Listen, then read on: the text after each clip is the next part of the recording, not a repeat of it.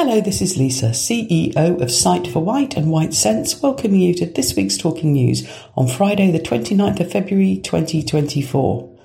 So, gentlemen, you need to be careful today, as of course it is the, a leap year and ladies are entitled to ask you to marry them. So, I hope there's some beautiful proposals that happen today. This week, Ruth, one of our trustees, myself and her guide dog Mocha went and did a talk at Yarmouth Women's Institute. It's really important that we get out into the community. It's always very interesting what questions were asked at the end. A particular topic that came up was cane training and how people on the island felt there was no training available. So, of course, we put this right and confirmed that our ROV, Pete, working with the Wight Sense team, will offer cane training on a timely basis for anyone who needs it. With the persistent rain still continuing, I'm really looking forward to the 21st of March, shortly after which the clocks will change and spring officially starts. Please, everybody, stay safe. Lisa, CEO, Sight for Wight and Wight Sense. Here is this week's charity news, 1st of March 2024. Swimming is on Monday between 1:15 and 2:15 p.m. at Medina Leisure Centre Newport. The cost is £6 plus transport. We have the whole use of the pool and you can enjoy lane swimming or just gentle relaxation in the water. Our book group meets on Thursday in Newport Library at 2 o'clock in the afternoon. This group is free to join and is always looking for new members. We still have spaces available for the pottery on April the 20th at Jubilee Stores, Newport. The cost is £25. The art classes by Maddie start on March the 13th, and again there is space available. The cost is £10, which includes all materials you need. If interested in either, please call the office and speak to Susan. Our knitted Easter egg covers are arriving now at Millbrook and are on sale at the suggested donation of £2. And they can be found at Forest View Nurseries, The Sloop in Wootton, and of course our Dress for Less shop in Newport. If anyone would like a basket of chicks, we can always gift wrap for you if you call the office. Our monthly 100 Club has spare balls available if anybody would like to buy a ball. It is £2 a month or £24 for the full year. The more balls in draw, the higher the prize money each month. If you would like to take part in our monthly draw, please call the office. This is part of our fundraising activities.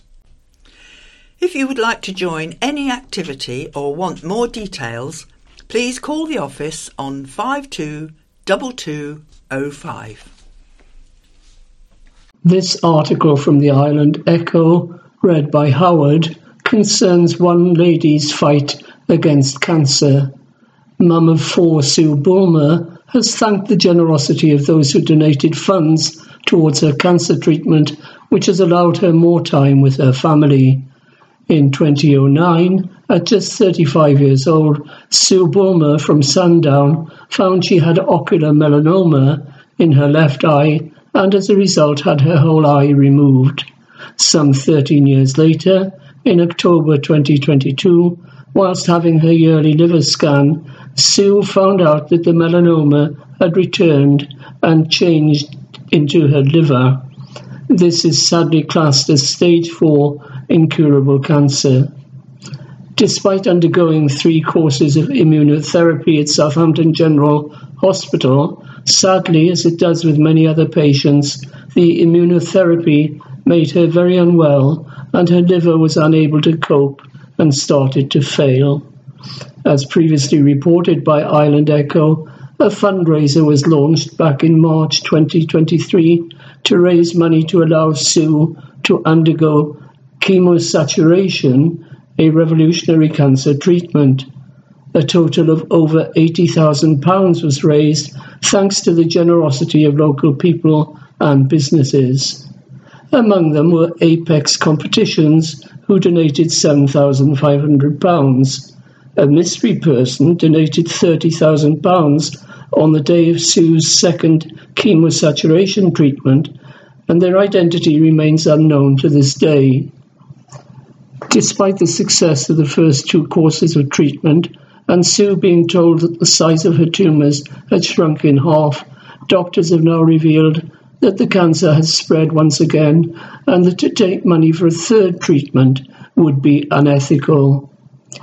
Determined to carry on with her life as best she can, and supported by her husband Billy, who's been at her side throughout it all, Sue is in the process of sorting out a return to the Briars Care Home in Sandown, where she worked as a caregiver before she was forced to stop working. Speaking to Island Echo on heading back to work, Sue has said, I didn't think it would be possible to get to the point where I could go back to work, but I know I've got so much left to give. It's a little while away for now with the paperwork bits to do, but I'm hoping to get back to doing some part time hours in the next month or so. Everyone at the Briars has been amazing throughout everything. I'm really grateful. As for the rest of 2024, Sue is to celebrate her 50th birthday later this year and is looking forward to seeing pop megastar Taylor Swift with her daughter in the summer after her son in law bagged the pair some tickets. Sue went on to say, Thanks to everyone who donated. Your generosity has brought me time with my family and friends. I wouldn't be here without you. My faith in God and in humanity has been restored. Major Shalfleet housing development set for green light from Isle of Wight Radio. Read by Joyce Fletcher. A major Isle of Wight housing development could be given the green light next week to build 70 homes on a greenfield site Plans to extend the recently constructed Burt Close scheme in Shalfleet have been with the Isle of Wight Council for nearly two years and could include 27 affordable homes. The proposals have re- received more than 90 objections, with concerns being raised about the urbanisation of Shalfleet. Quote, no need, quote, for housing and the impact it may have on nearby protected ancient woodland. The application will be decided by the Isle of Wight Council's Planning Committee at a meeting on Tuesday, March the 5th, but officers are recommending the proposals are approved subject to 24 conditions. In their decision report, officers say the proposed housing would benefit the village as the additional footfall would help keep rural service like the local shop, pub, and community facilities and pupils to the primary school.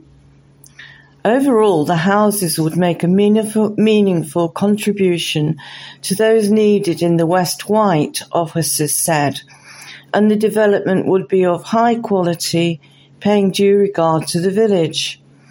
Planning documents have said there is a quote medium quote potential for Paleolithic, Paleolithic Roman and medieval remains at the site, and a staged programme of archaeological works would be a condition of the planning permission if it is approved. The site proposed for housing is not designated for ecology reasons, but is next to Pond Close Copse, which is a site of importance for nature conservation and ancient woodland. A 15 metre landscape buffer has been included as part of the plans between the houses and the woodland, and officers say would protect, conserve, and enhance ecology and biodiversity. Through the plans, an existing right of way could be formalised connecting Warlands Lane and Main Road through a £70,000 contribution.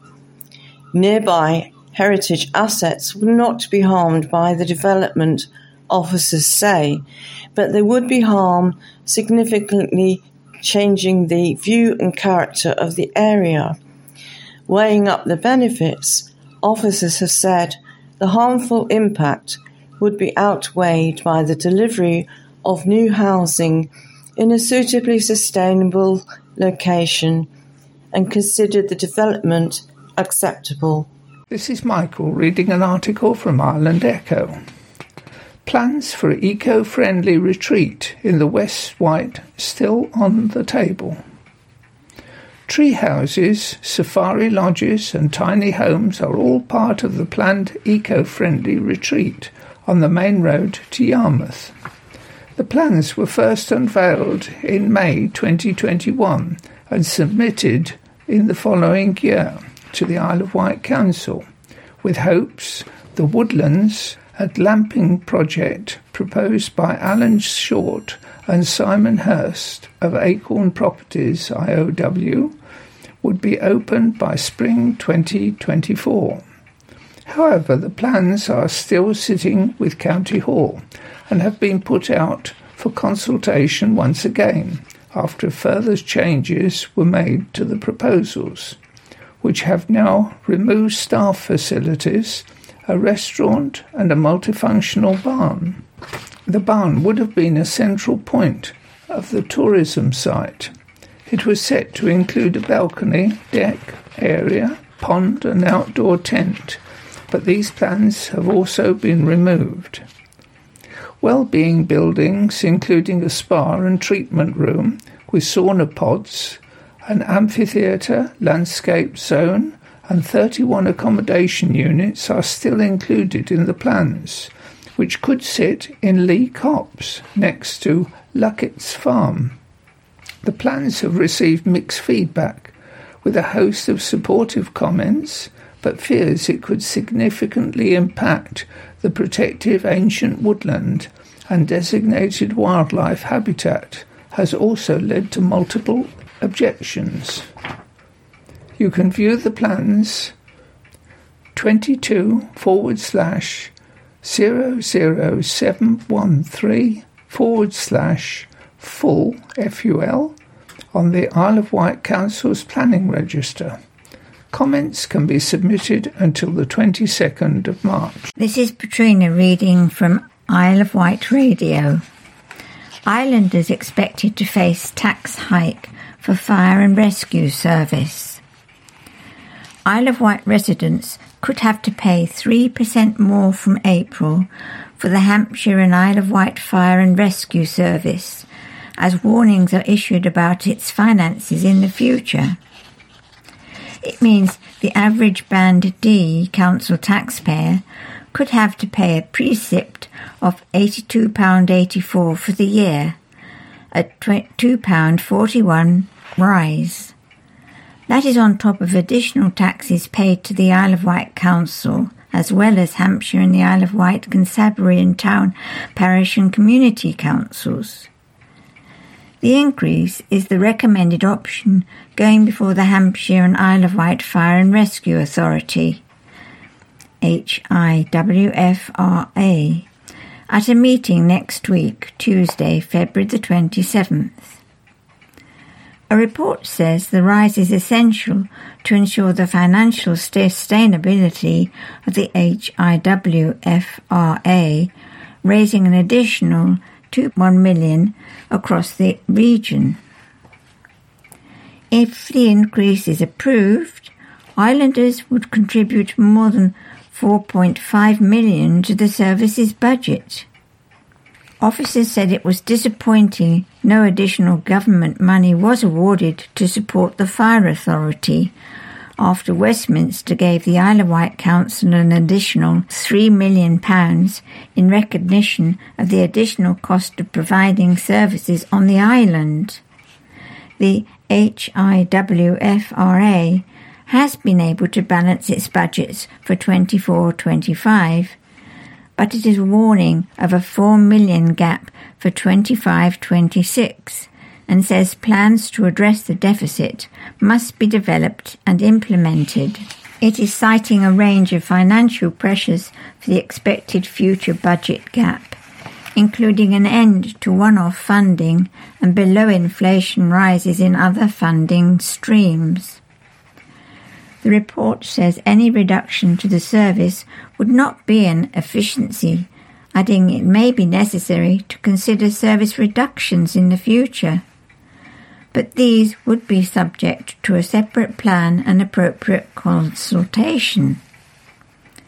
Instead, it is looking to increase the efficiency of its workforce to optimise delivery of its frontline and support services. Further proposals will be drawn up in the next financial year and actioned from April 2025. This article from the Isle of Wight radio, read by Howard, concerns response levels by the island fire services. Mainland fire crews responded to major incidents 15 times on the Isle of Wight last year. That's more than double that in 2022. Figures have been revealed following a Freedom of Information request by the Local Democracy Reporting Service after a review into how the fire service operates on the island was announced. Hampshire and Isle of Wight Fire and Rescue Service, HIWFRS, has said the review will tackle the known resilience challenges and the evolving and unique needs and risks on the island.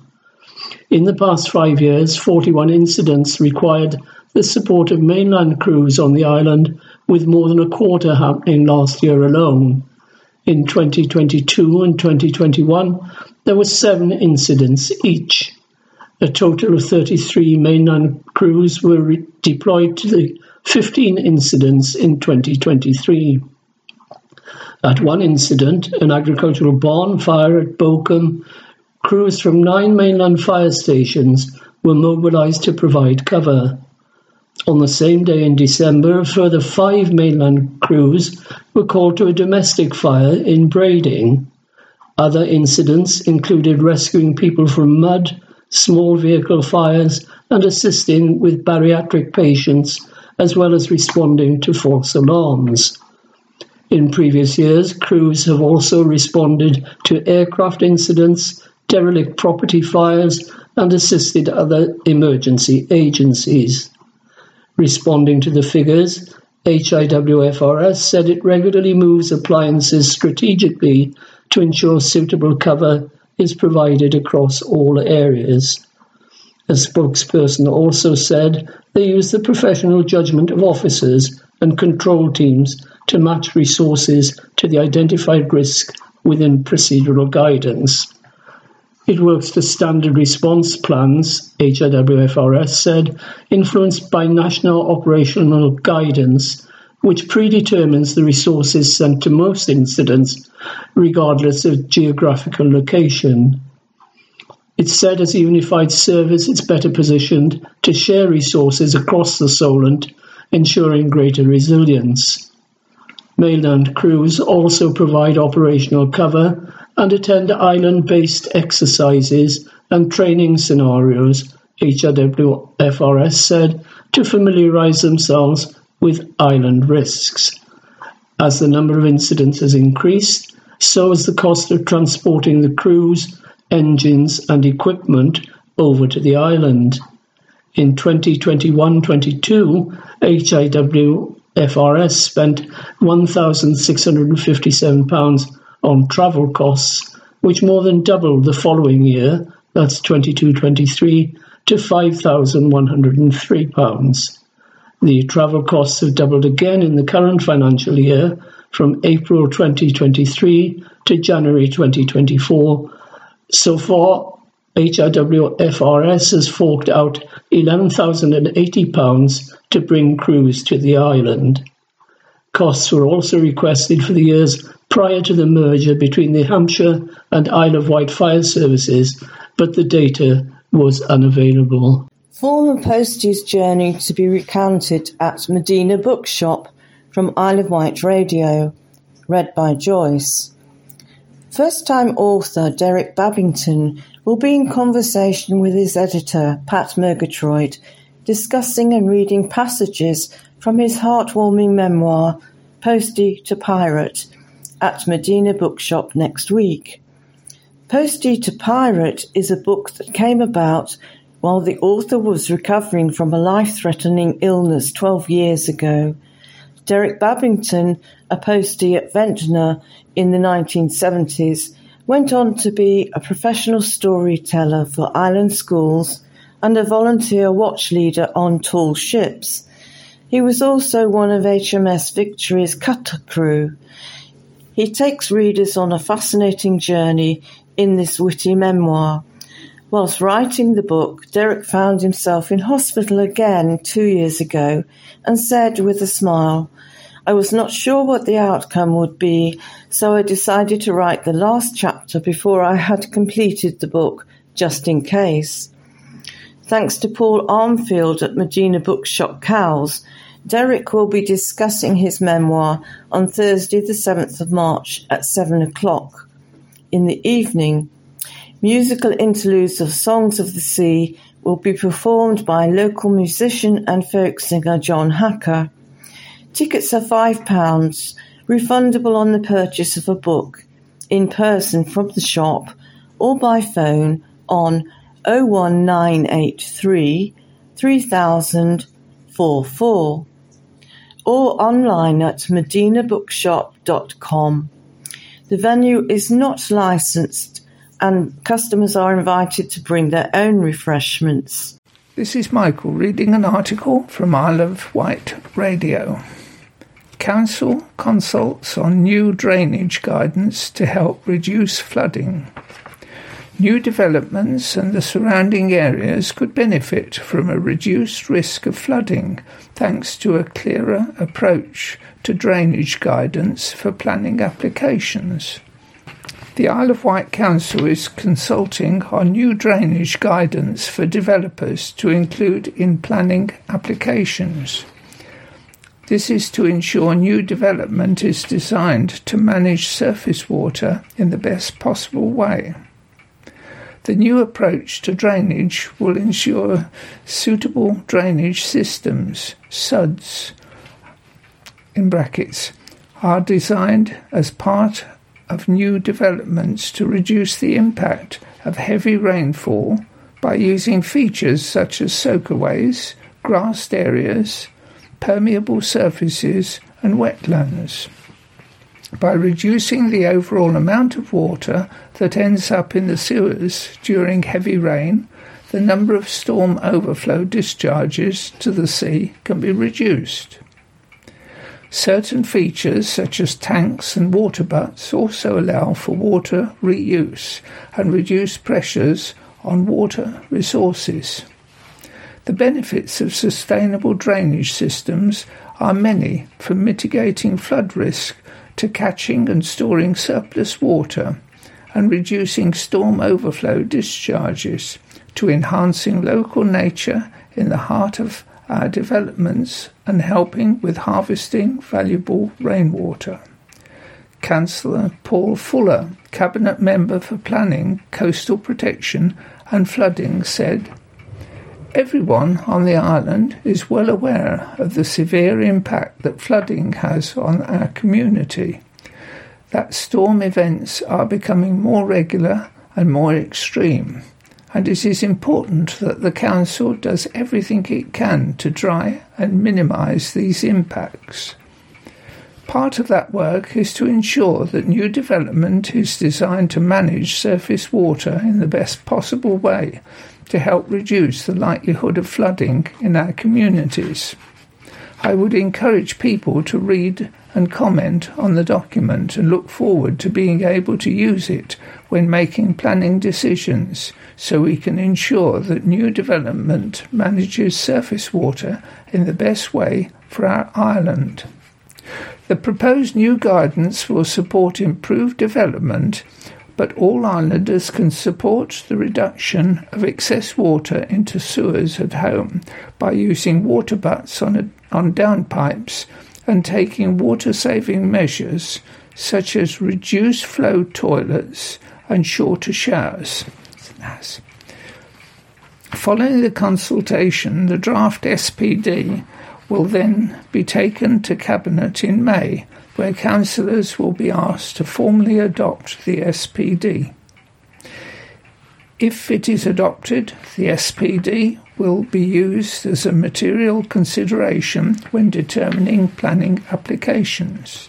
The consultation will run until Friday, the 8th of March 2024, and more information can be found on the Council's website. Comments can be submitted by email to policy consultation at iow.gov.uk by posting to Planning Services, Seaclose Office, Fairlee Road, Newport, PO30 2QS. Copies of the draft SPD are available to view at reception at both Seaclose offices and County Hall. This is Katrina reading from Isle of Wight Radio. Cowes Hamlet Court. Redevelopment rejection for dilapidated building. A major redevelopment of a dilapidated building in a prominent position on Isle of Wight seafront has been rejected. The government's planning inspectorate has refused planning permission for Hamlet Court in Cowes. It said it should not be demolished if it can be retained, adding it makes a positive impact on the surrounding conservation area. Developer and partial freehold owner Hamlet Court Regeneration wanted to pull down the nearly 200 year old building and replace it with two luxury villas. Plans were submitted to the Isle of Wight Council in May 2022. Because County Hall did not make a decision in the statutory time frame, the matter was passed to the Planning Inspectorate at the developer's request. The Planning Inspectorate said the complete loss of Hamlet Court, which is described as a waterfront villa, would be harmful to the conservation area. It said there was a lack of information to justify its demolition and pointed to an overall loss of residential accommodation, as two houses would not make up for the seven flats currently in the building.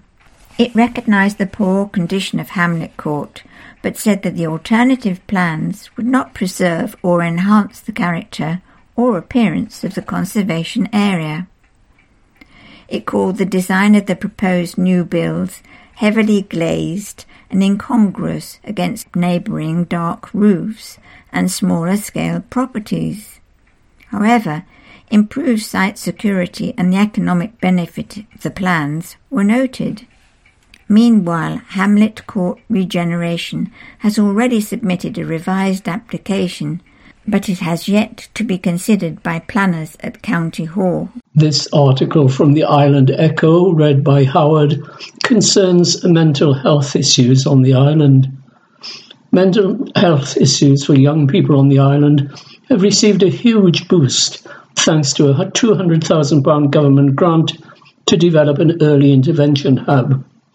The grant has been awarded to the Isle of Wight Youth Trust, the island's largest voluntary sector provider of mental health and well-being services for children and young people. The money will support the Youth Trust's Early Intervention Hub, which was set up initially with funding from the Big Lottery Fund, following suggestions by service users who identified gaps in existing provision. As well as providing counselling and well-being support to children and young people, the service has developed to provide a range of support including housing in partnership with Sovereign Network Group and employment advice through a partnership with the Isle of Wight Council and Department for Work and Pensions. The additional funding from the Department for Health and Social Care will help the charity to expand its service so that it can support even more young people on the island in ever increasing ways.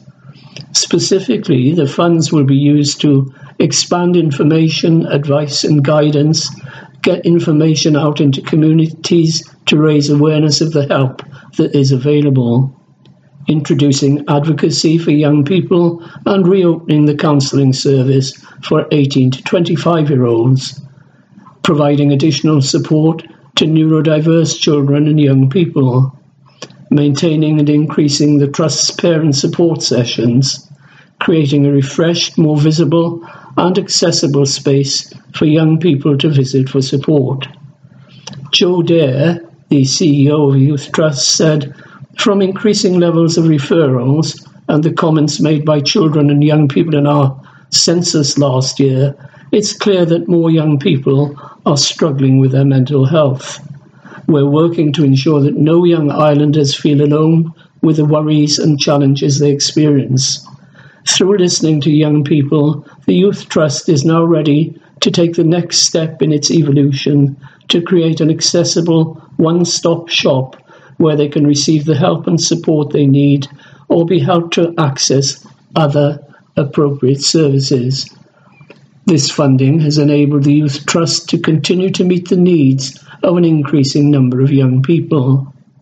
Katie Durkin, Youth Social Action Development Worker and Task Force Coordinator, said, The young people I work with on the task force are extremely pleased that their views are be- being listened to and that services are being developed as a direct result of the feedback they've provided. These funds will make a massive difference to our work on the island, helping to provide a better future for those seeking support. Bob Seely MP said, The government is right to recognise the important work being done by the Youth Trust, and I'm delighted to welcome this funding. As ever, I'm delighted that the government is prioritising the Isle of Wight. We're one of 24 areas in the country to receive this funding. I know that early access to mental health support for young people will be welcomed by island families. The money has been allocated for an initial 12 month period, so I'll be working with the Youth Trust to do what I can to extend this funding into future years. Councillor Jonathan Bacon, Isle of Wight Council Cabinet Member for Children's Services and Education, said, We're delighted with this news which will strengthen the mental health provision for young people across the island. We'll work with our colleagues at the Isle of Wight Youth Trust with the development and promotion of the Early Intervention Hub to ensure all young people on the island are aware of this new resource. Three men from Southampton charged over Sunday's Co-op Shanklin burglary from the Island Echo, read by Joyce Fletcher. Three men from Southampton have been charged with burglary after a quantity of cash was stolen during a break-in at the Co-op in Shanklin on Sunday night. As first reported by Island Echo, police cordoned off the supermarket on Landguard Road after several individuals gained entry to the store at 22.53 on 25th February. Entry was forced through the front doors. Island Echo can reveal that three people were subsequently arrested by police on the high street in Cowes near the Red Jet at just gone 9am on Monday morning, less than 12 hours after the store was targeted. Now, Hampshire and Isle of Wight Constabulary has confirmed that 41-year-old George Mason of Kingsdown Way, 37-year-old Danny Kernigan of Golden Grove, and 33-year-old Robert Mundair of Cossack Green, all from Southampton, have been charged with burglary other than dwelling. The trio appeared before the Isle of Wight Magistrates Court, court yesterday, Tuesday. No pleas were entered.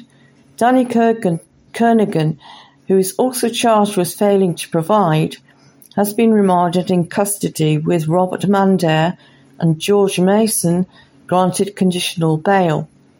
Mason is also accused of driving without a license and insurance.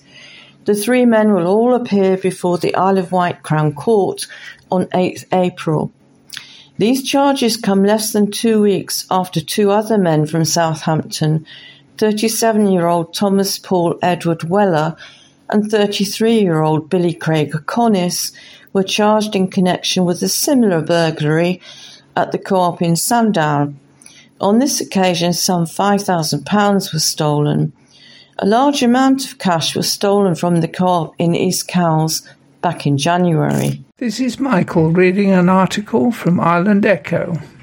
From Military Road to affordable housing, proposals being put forward to change 2024 to 25 budget.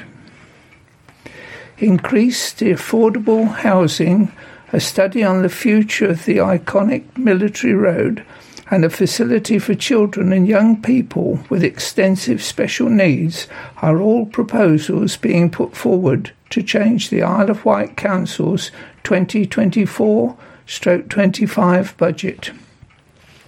Ahead of the budget setting meeting tomorrow, Wednesday, opposition councillors have put forward their proposals to change the ruling Alliance administration's plans for the island in the year ahead.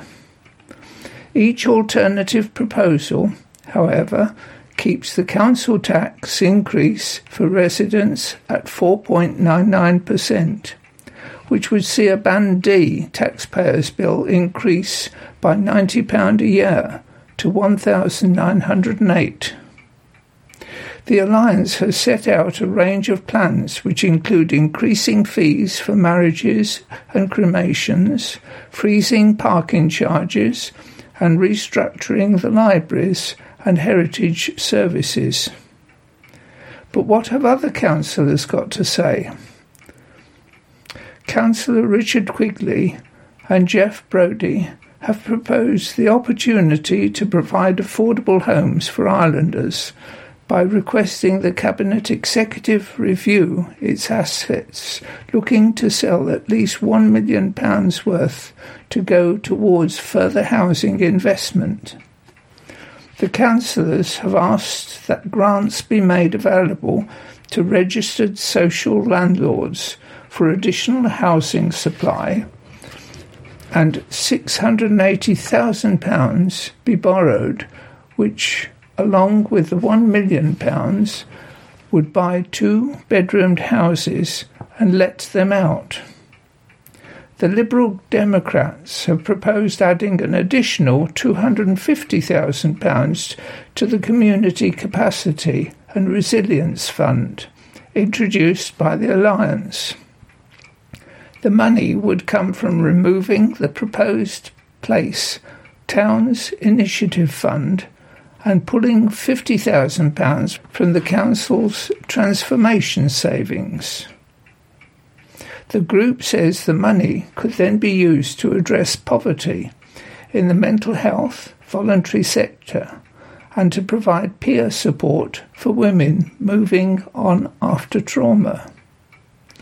Working together, the Conservatives and Empowering Islanders groups are looking to carry out a number of feasibility studies with the potential to borrow millions of pounds in the future to provide solar panels over car parks, affordable prefabricated homes, and create an island facility for children and young people with extensive special needs so they do not have to be sent to the mainland. The groups hope the council could work with developers to build affordable housing on council land using £1.9 million. The groups are also looking to use £250,000 to fund a comprehensive investigation into the options for maintaining the military road. Create a tourism infrastructure fund so areas can be regenerated and keep the Council's contact centre open on a Saturday. Digital aids and technology enhancements could also be funded for adult social care. The amendments will be debated and a decision will be made at the full council meeting on Wednesday. This is Padrina reading from the Island Echo. 77% of island schools have faced real terms cuts since 2010, new data confirms. More than 75% of schools on the Isle of Wight have faced real term cuts since 2010, new data has revealed. The School Cuts website, which is a campaign fighting against educational funding cuts, is run by education unions National Education Union, Association of School and College Leaders, National Association of Head Teachers, and supported by Parentkind and National Governance Association. Ahead of the 6th of March budget statement, Those behind the websites are collectively calling for urgent action to reverse cuts schools have faced since 2010. A total of 13 island schools have experienced real term cuts of over £100,000, with the largest secondary school being 1.4 million at Ryde Academy and 600,709 at Cowes Enterprise College. In the primary sector, the biggest cuts have been at Shalfleet, £227,695, Hunnyhill, £333,903, Lanesend, £680,475. It was only last week that Lanesend Primary in Cowes announced it was to cut teacher numbers. Fortunately, seven island schools have avoided real term cuts. However, the majority have been hit hard, particularly by the growing crisis in special educational needs funding. Commenting, Peter Shreve, Assistant District Secretary of the National Education Union, said, Despite regularly highlighting the plight of schools beset by years of underfunding, schools still face swinging cuts. The effect of 14 years of austerity are clear for all to see.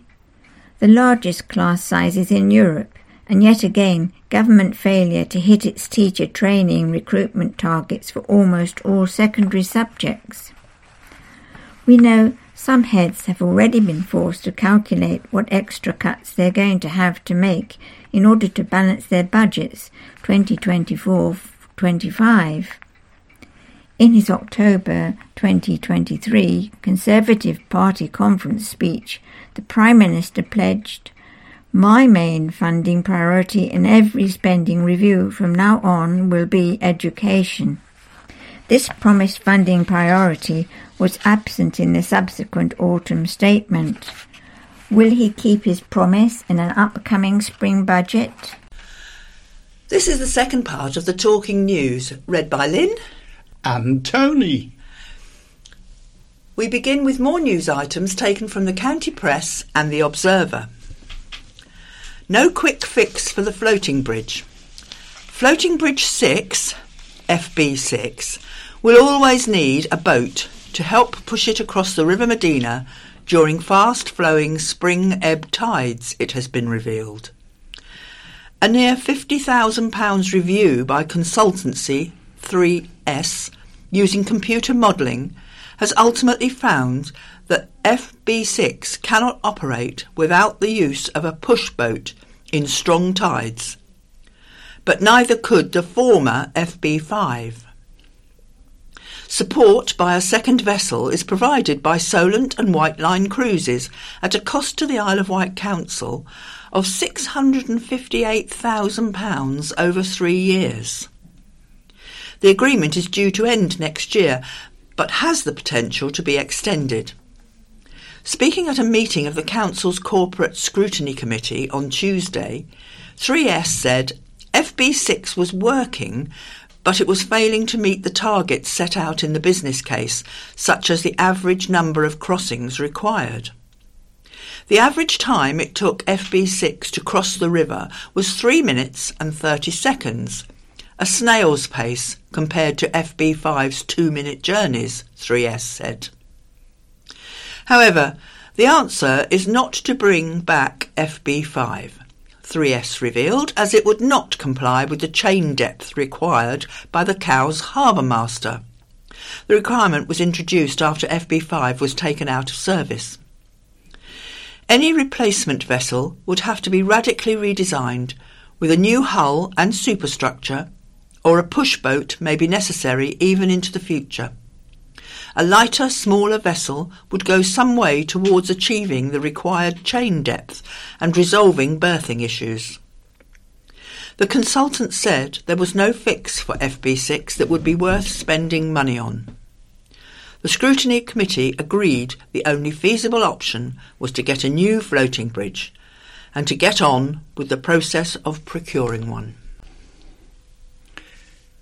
Drug drive plumber off the road. A plumber caught drug driving his BMW M sport car with more than twice the legal level of cannabis in his bloodstream was banned from driving. Connor Broom of Grange Road, Shanklin, admitted drug driving on October the 4th last year when he appeared at the Isle of Wight Magistrates Court. The 25 year old was heading along Brading Road in Ryde towards Sandown when police pulled him over, suspected him of speeding, for which he was not charged. The officers questioning Broom smelt cannabis on him, and he immediately confessed that he had smoked a spliff that day, said Liz Miller, prosecuting. Broom subsequently failed a roadside drugs test, was arrested and taken to Newport Police Station, where he provided a blood sample. His reading was 5.2 grams per litre of the cannabis derivative THC. The legal drug drive limit is 2. For Broom, with no previous convictions, Oscar Vincent said his client was recently made redundant with no realistic prospect of work as a plumber without his licence. Broom disputed he had driven too fast, Mr. Vincent added. Broom was fined £120 with £85 cost and a £48 surcharge, together with a 12 month driving disqualification. A dog warning after spate of attacks on livestock. Keep your dog on a lead near farm animals, say Isle of Wight farmers, after horrific attacks and as lambing season gets underway. Cattle owner Anna Smith of Compton Farm told the county press, We had just been to feed the Galloways on New Year's Day. A friend phoned to say our cows had been attacked. Two of them jumped over a fence and they were all heavily pregnant. The dog owner was very apologetic, but if your dog is that mad around animals, surely you would make sure it's on a lead. Anna reported the incident because she didn't know what was going to happen and if her cows would lose their calves due, due to stress. Luckily, they didn't, but one of them did suffer a dislocated hip, and she won't get any better. She won't be able to go back out into the field. I'll have to destroy her once she's reared her calf, she said. Another went on to have two dead calves. I'll never know if that was related to the dog attack. She says she has nightmares about her herd losing their calves. In farming, everything is interconnected. If that had happened, it would have been catastrophic to the business. The Country Land and Business Association said attacks cause great distress and threaten livelihoods. Farm animals worth a million pounds were killed or injured by dogs in 2022 in the UK. A 50% increase since 2019, it said. Anna, who took on Compton Farm in 2007 from her grandparents, who farmed it from 1926, and who has around 115 cattle, praised the police for their support. Penny Smith of Hermitage Dairy near Chale lost ewe Teasel when she was torn apart. The farmer of 30 years who has 160 sheep said we have had a few dog attacks over the years in distant fields we never got to the bottom of those. The most recent one was last year, and we caught the dog. Penny says a Belgian Malinois without its owner got into the field. We heard a lot of barking and went up to see what was happening, and it had ripped Teasel to pieces. It was awful. I didn't want to press to have the dog put down. He was a young dog, and I love dogs. The owner was given a control order, but the dog later went over a cliff and was killed. That's how much control the owner had, said Penny. She thinks problems have worsened since the COVID 19 lockdown. Loads of people bought dogs, but they've no idea you've got to train them and go on training them all their lives. Penny said I wouldn't go through anybody else's sheep, even with my sheepdog, off the lead. And she's worried about the attitude of the public too. There's a right of way across the field, and they waltz across there with their dogs tearing about. It's a constant worry, and now there's an application for a dog field at the bottom of the lane. Farmer Anna added, Be aware of animals, the capabilities of your own dog, and keep them on a lead if you think there is a need and you don't trust what the dog might do. Families count cost of cancelled ferries. Wightlink passengers were left stranded without a ferry to catch for several hours overnight at the weekend. Four hot drink vendors were offered to one pat- passenger whose midnight ferry was cancelled. With less than two hours' notice, forcing her to shell out £150 on a hotel. Victoria Hobbs was due to get on the midnight sailing on Saturday, but she was notified at 10:30 at night that it had been cancelled. She told the county press, "I'm lucky I could find £150 at short notice. Others had to wait in a freezing cold car where it was icy outside." Another customer said her children, 10 and 11, her partner and her sister were also booked on the 11.59 at night of uh, Portsmouth to Fishbourne ferry and when told was next was at 5 o'clock in the morning. The other option was to get on a fast cat to Ryde after midnight, leaving their car or a family member behind and to arrange onward transport. She said, my partner phoned the Wightlink helpline at half past eleven, which was a direct line provided on their website. The contact centre was closed. They drove to two nearby hotels, both of which were closed after 10:30 at night. She said, "We eventually found one which cost just under 100 pounds. What else could we do?" The temperatures had dropped considerably. Wightlink said a technical issue on St Faith had led to the cancellation of four crossings. It said extra sailings from Portsmouth Harbour were laid on for foot passengers and refreshments were provided for customers who decided to wait for the next car ferry sailing. All affected passengers were contacted and advised of their options and how to claim the compensation to which they are entitled.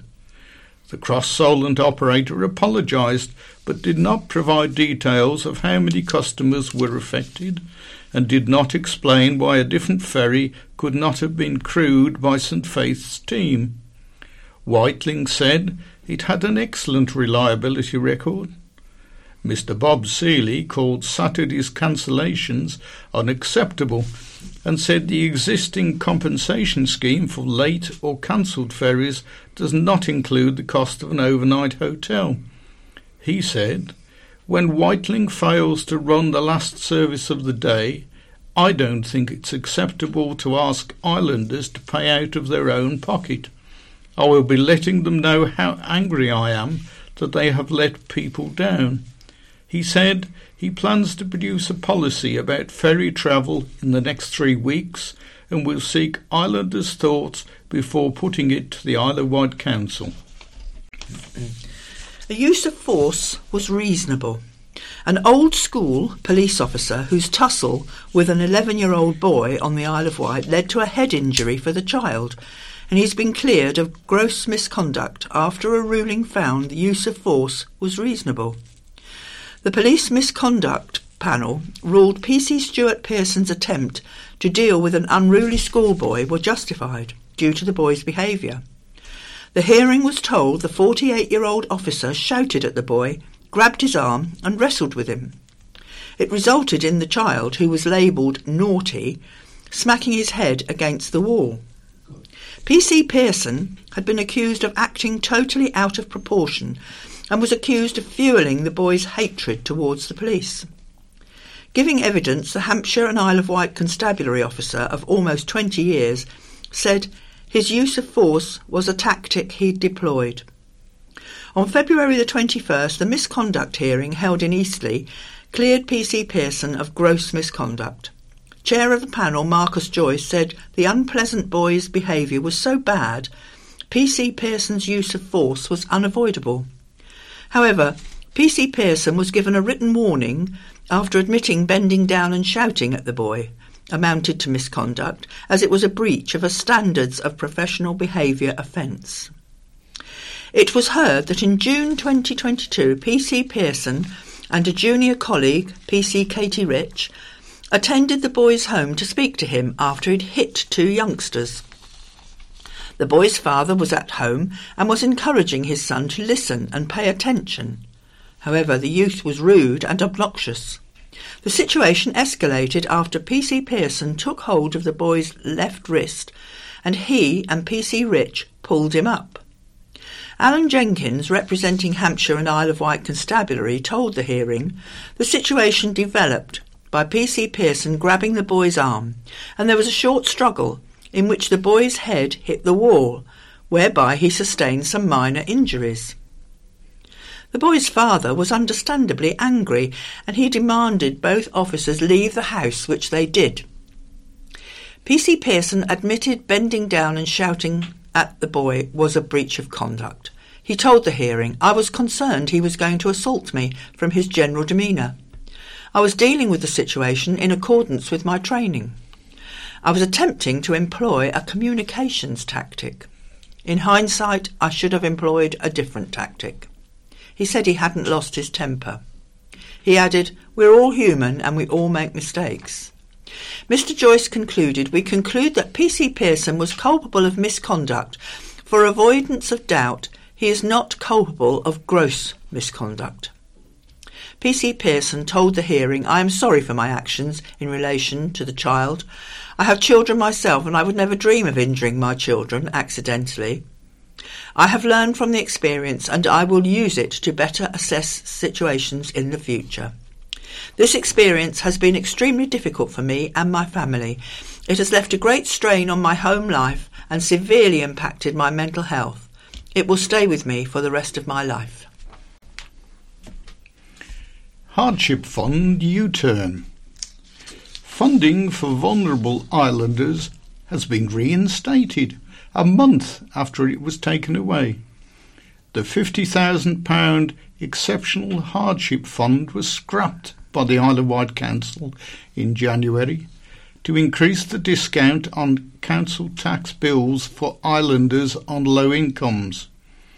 On Wednesday, Councillor Joe Lever proposed the reinstatement of the fund because he feared the previous decision was made in haste and caused undue stress to a number of households.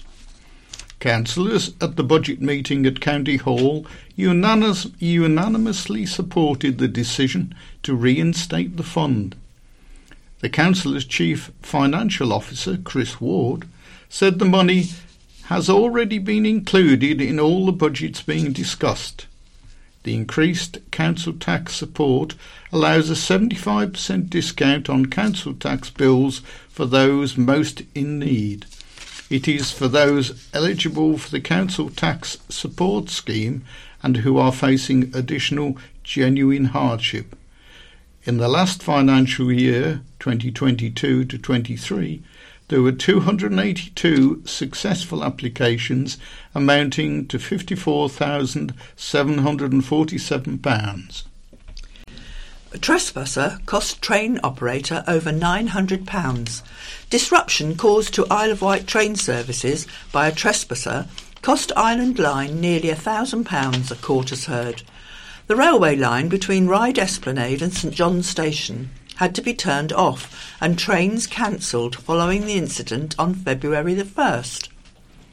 Appearing before Isle of Wight magistrates on February the 16th, Jade Sandals of Ryde Esplanade admitted trespass and intentionally causing a public nuisance. Emergency services responded to a concern for welfare report at the Esplanade at around 3:45 p.m. on the day in question. Police were told by a member of train staff that Sandals had been on and off the tracks. The court heard how she ran off multiple times, and when officers eventually caught up with her, she was arrested. A train employee told police four trains had to be cancelled and a bus replacement service had to be put on in its place. They estimated that the total cost of disruption was £940. Defending, Rachel Wingley said Sandals suffers a number of mental health issues.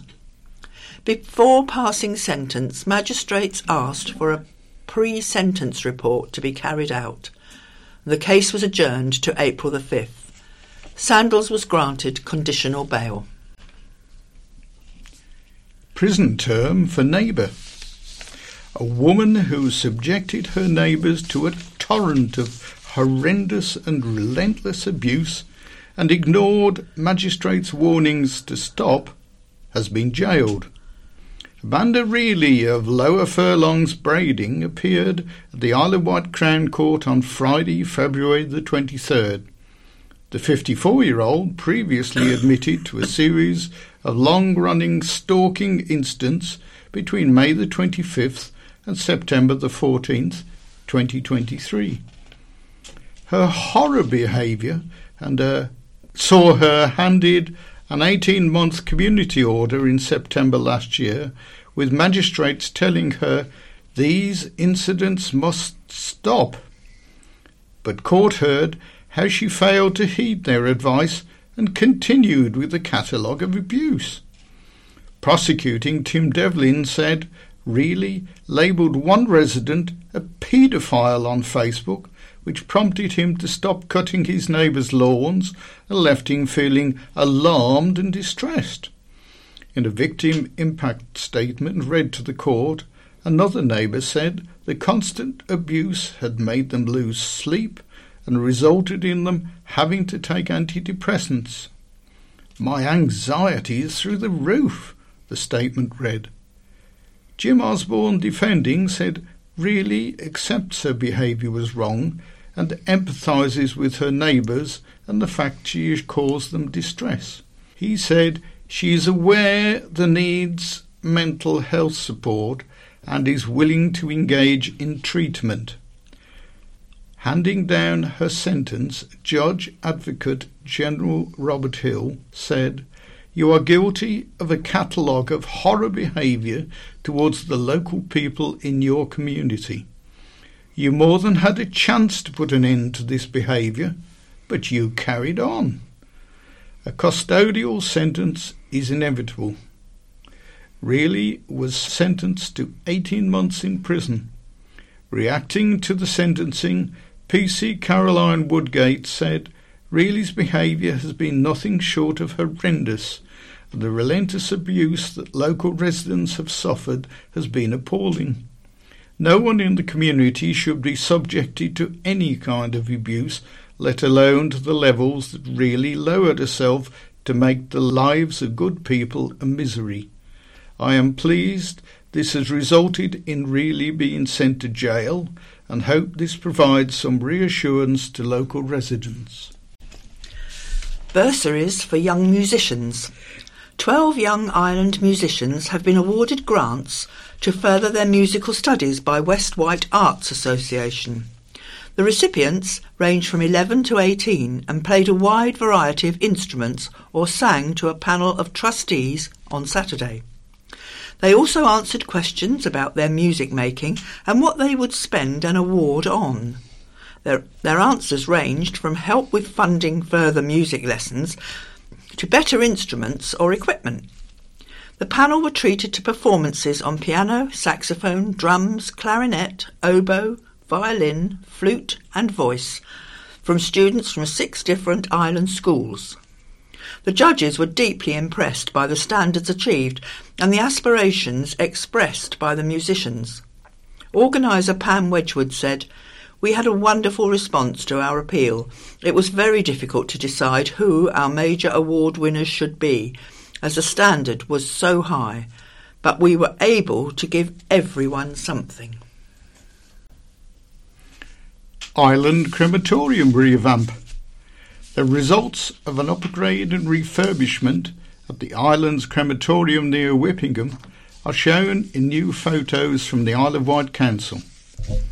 Janice Lord, who leads bereavement services, said the changes had created a peaceful and respectful place for people to pay tribute to their loved ones. The aim was to make the space more versatile and to bring some comfort and solace to those who are grieving, she said. Wooden pews have been replaced with chairs, which means more people can attend memorials, from 85 up to 105. Also replaced were the lecterns and an altar, and new carpets were laid. There have also been upgrades for the area where coffins are laid. Councillor Karen Lucioni said, We understand how hard it is to lose a loved one, and we want to make sure we offer the best possible care and support to the bereaved. That is why we have invested in the crematorium to ensure that we have a quality facility that meets the needs and expectations of our community. The waiting room has also received a fresh coat of paint and new, more comfortable chairs have been added. A new name and a new home for Colossus after 24 years. After around 24 years, Robin Hill's much loved Colossus ride has been given a new name and concept as it prepares to move to another Isle of Wight attraction, Blackgang Chine. In a nod to its now former home, the swinging boat will be called the Jolly Robin. The ride will be based on the former Pirate Fort playground at Blackgang, which has been demolished. Those wanting to ride the boat will have to enter through a whale's mouth, thought to be Jonah's whale, which is set to move from its current location in the park. Blackgang Chine said, As the Jolly Robin begins to sway, riders will feel as though they are caught in the very storm that sealed the ship's fate, with each crest and trough of the ride mimicking the tumultuous waves that once overtook the vessel. When it arrived here from Italy in March 2000, Colossus was described as the biggest and best ride on the Isle of Wight. Earlier this week, the theme park teased a second new attraction, something the little ones will love. It said it would be one that we are sure will have you jumping for joy and screaming for more. This led speculation that it could be Robin Hill's Ripple Pillow or the Cow Train. firm future up in the air. Six months after Isle of Wight aircraft manufacturer Britten-Norman launched a plan to quadruple its output with workers based at its hangars in Bembridge, the historic firm's future hangs in the balance.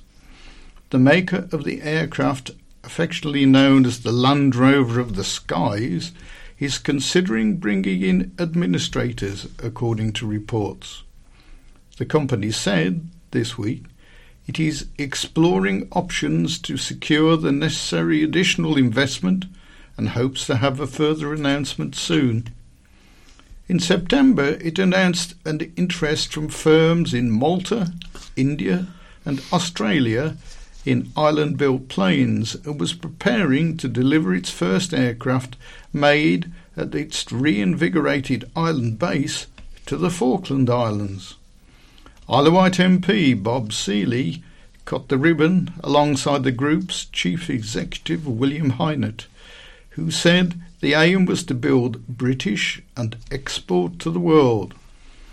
The firm's iconic Islander has been flying since 1965, and although it has undergone 2,000 modifications since then, the basic design is true to the original and is fondly referred to as the Land Rover of the Skies. In September, William Hynett revealed islanders are exported to far-flung locations, including remote Pacific islands, Canada, and South Africa. They have previously been manufactured in Romania, resulting in logistical challenges. It was hoped boosting production on the island would streamline the operation. A spokesperson for Britten-Norman said, in support of the company's future plans, especially with regard to the repatriation of aircraft manufacturing to the UK, as announced last September, the board has appointed advisors to assist in exploring options to secure the necessary additional investment. While the board continues to engage in constructive discussions with the company's key stakeholders, it has taken a decision to file court documents that will protect the position of the business. This will allow the board to focus on achieving the correct structure for any proposed new investment. Subject to a satisfactory conclusion of the process, the board is looking forward to following up with a further announcement in the coming week. Water customers hit by data breach. Southern Water has apologised to scores of customers after a data breach saw details, including national insurance numbers, dates of birth, sort codes, and bank account numbers, stolen. Letters and emails have been arriving in the last couple of days explaining what happened and what to do now. On January the 22nd, an organisation on the dark web, which is an area of the internet used by criminals, oh, Terry, I'm sorry. Don't worry about it. oh, that Susan's gone by now, hasn't she? Yeah, I'll start again. yeah, okay. Right. On. Water customers hit by data breach. Southern Water has apologised to scores of customers after a data breach saw details including national insurance numbers, dates of birth, sort codes, and bank account numbers stolen. Letters and emails have been arriving in the last couple of days explaining what happened and what to do now. On January the 22nd, an organisation on the dark web, which is an area of the internet used by criminals, claimed to have obtained data from the utility provider. The company raised the alarm on February the 13th and apologised. In recent correspondence, it says it had previously detected suspicious activity. An investigation has now been launched in conjunction with the National Cyber Security Centre, along with other precautionary measures. Water supplies were not affected, said the provider. Southern Water told the county press it did not know how many customers on the island had been impacted. It said its focus was on contacting the 5 to 10% of the customers affected. It has assured customers that a link to the Experian Identity Plus offered in the most recent letters and emails in a bid to help islanders monitor potential suspicious activity is safe to use. It gives 12 months Experian cover for free as long as membership is activated within two months of getting the correspondence.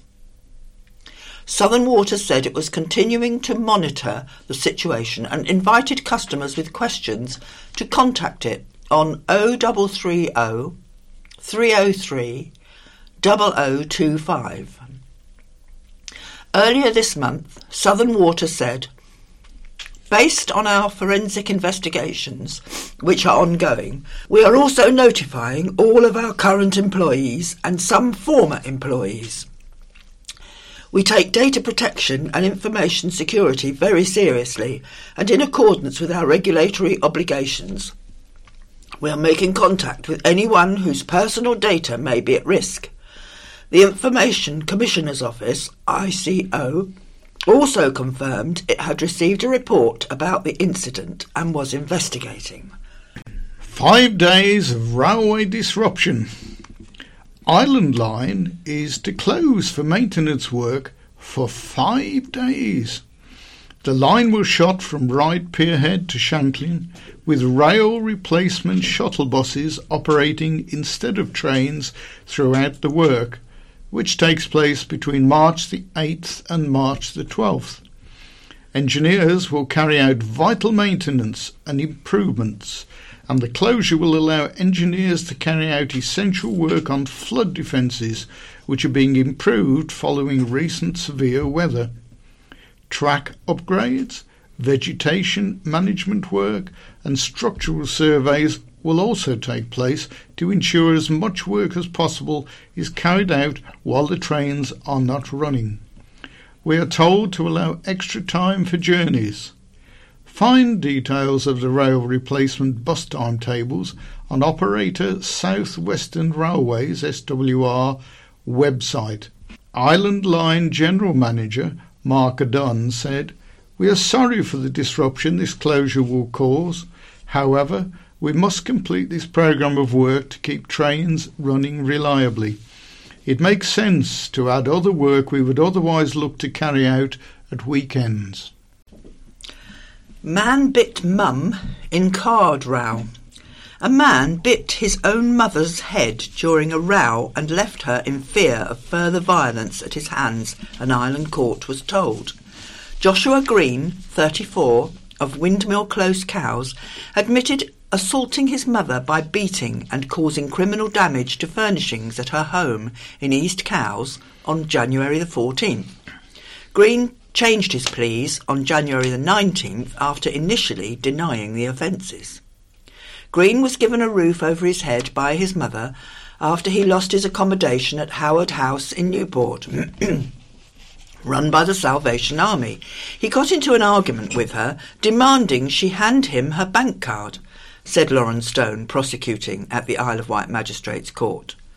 The row descended into violence, with Green trying to bite her head, an attempt which left no marks. Green, with a history of violence against his mother, and has, since living with her, put her in fear of him, the court heard.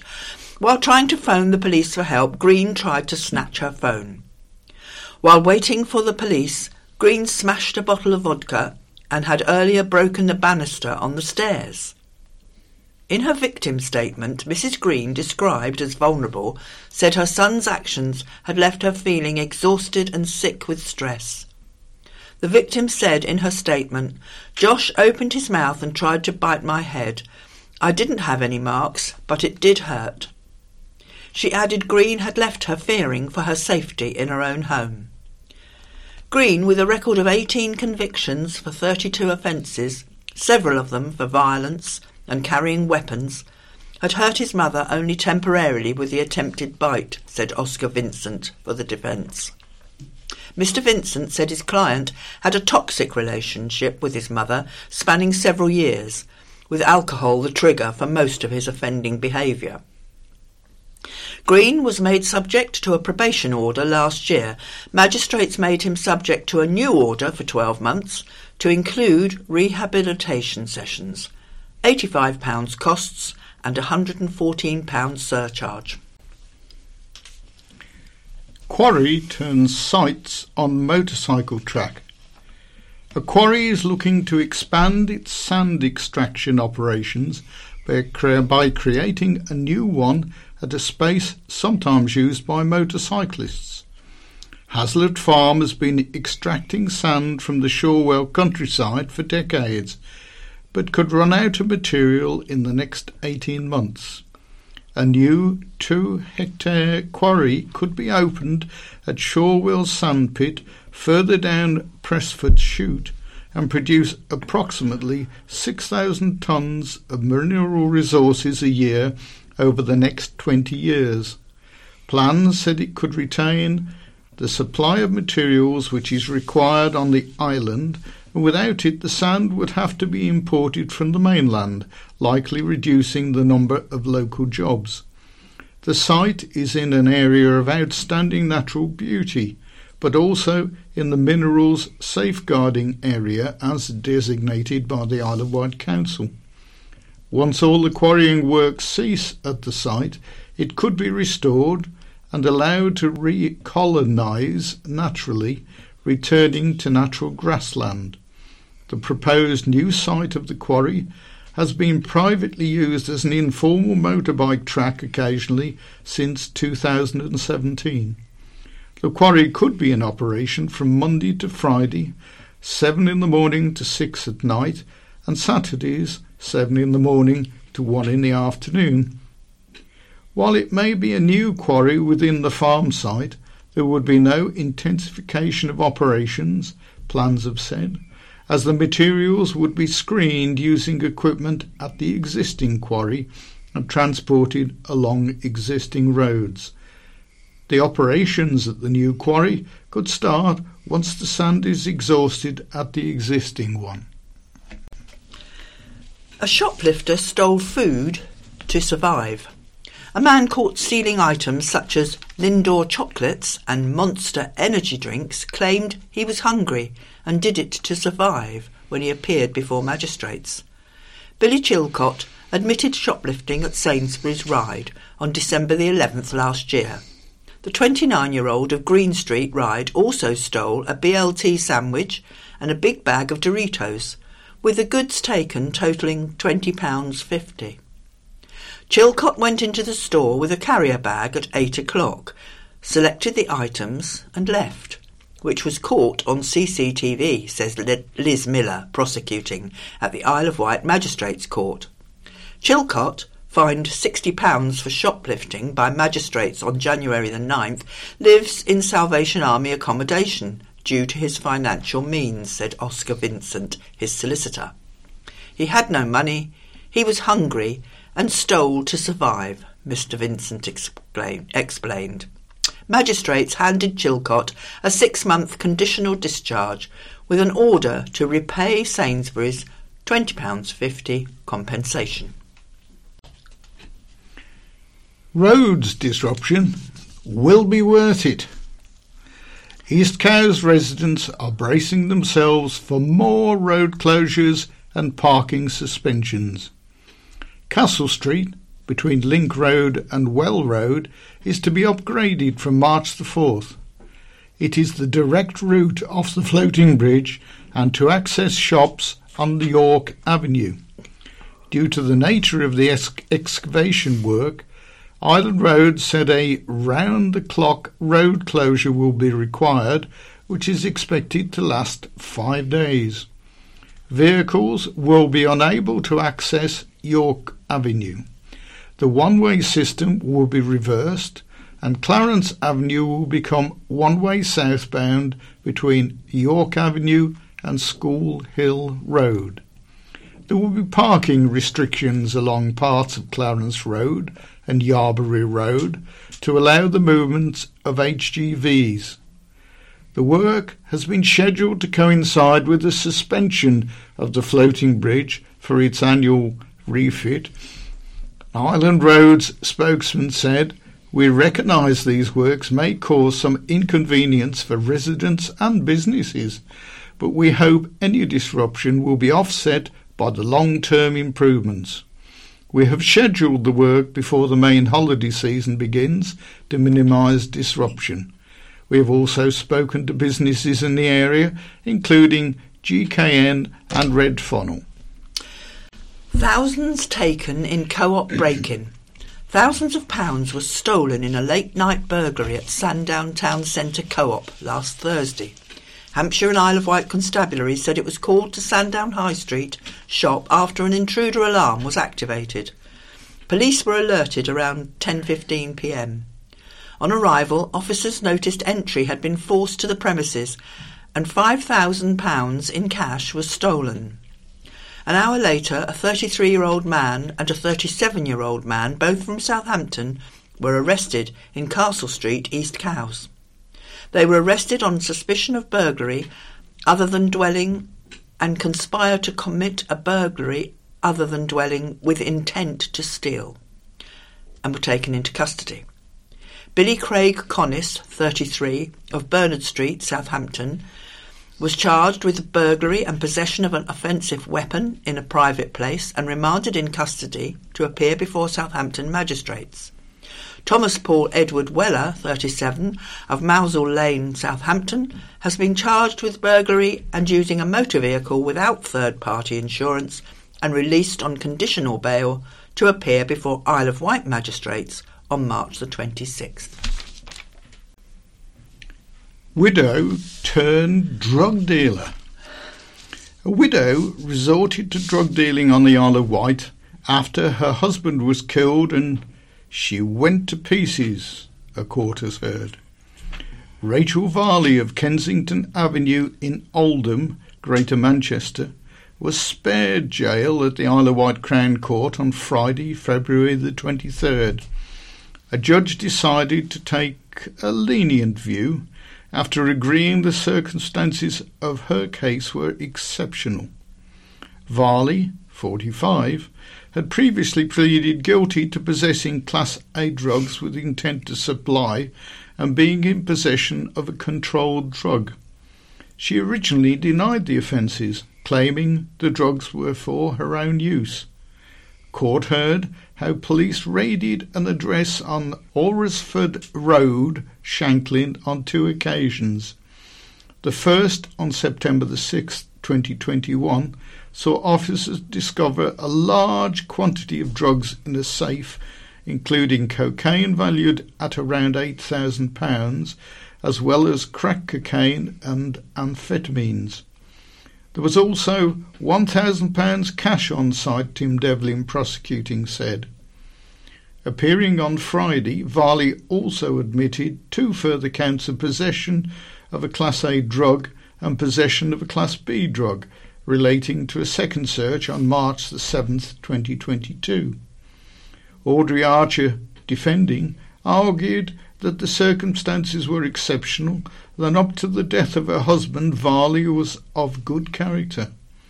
Varley's husband, David McMillan, was killed by a single punch in January 2017. A man was jailed for manslaughter. Ms. Archer said following his death, Varley found herself on the island. Being unknown to the local community, others must have taken advantage of her vulnerability, she said. To set up a drug supply without influence or pressure from others would be unusual. Judge Advocate General, General Robert Hill said Varley's offending was a modest street dealing type of operation and he was satisfied that she had not lost her had she not had she not lost her husband it would not have happened. He said you lost your husband in full compelling circumstances in 2017 you disintegrated after that and completely went to pieces. He agreed it was an exceptional case and he said it was in the public interest to take a lenient view. Varley was handed a suspended two-year prison term, 200 hours of unpaid work, and must pay a victim surcharge. A huge fine for a boat crash. A boat owner whose poor seamanship saw him crash into rocks near a popular viewpoint, seriously injuring three of his friends in the process, has been sentenced. At a previous hearing, Ian Sullivan of Swindon admitted failure to keep a proper lookout and a failure to proceed at a safe speed under the Merchant Shipping Distress Signals and Prevention of Collisions Regulations 1996. The charges relate to the grounding of the 55 year old's vessel, Sully, in Totland Bay in September 2022. Three passengers sustained serious injuries when the vessel collided with rocks at the shoreline, with one of the crew suffering life-changing injuries. Several witnesses reported that the brightly lit motor cruiser crossed Totland Bay at speed on the night of September the 24th and would have been unlikely to maintain a proper lookout. The vessel continued without deviating or slowing down before grounding on the shore at high speed. The incident sparked an extensive search and rescue response involving HM Coast Guard, the RNLI, and the police. The grounding caused serious damage to the vessel, which has proved impossible to salvage, and remains marooned high and dry on the shore. During the sentencing, Judge Newton Price said Sullivan operated his boat in an unsafe manner, and as a result, caused his passengers significant injuries. Consumption of alcohol affected Sullivan's judgment, he added. Appearing at Portsmouth Crown Court for sentencing last Friday, Sullivan was fined £20,000 and handed an 18 week prison term, suspended for 12 months, to include 100 hours of unpaid work. Mark Cam, Senior Investigator with the MCA's Regulatory Compliance Investigations Team, RCIT, said, This result demonstrates that the MCA will always take appropriate and necessary action when a complete lack of compliance and disregard for the laws of the sea are shown. It compromises not only safety, but ultimately the lives of many. Mr. Sullivan's vessel was wrecked and three of his friends seriously injured. We want to send a clear message that such offences are not acceptable, and those unwilling to follow rules and regulation and improve standards of safety will face the full weight of the law. Sullivan crashed the boat at high speed under the influence of alcohol, leaving one passenger with life changing injuries. A history of number 51 Pyle Street, formerly occupied by Messrs. Upward then Ray and Sons. The ancient craft of candle making had been going on in Newport for over 150 years before the local res- residents raised a stink about it 120 years ago. Four of the town's foremost businessmen were prosecuted between 1889 and 1893 for not controlling the offensive smell given off by the manufacturing process they used to produce candles. In 1889, Isaac Golden and Benjamin Vibert, who had the extensive property next door to the Bugle Inn that became better known in years to come as Week's Restaurant, were taken to court by one of the inn's residents who complained that the smell made him ill.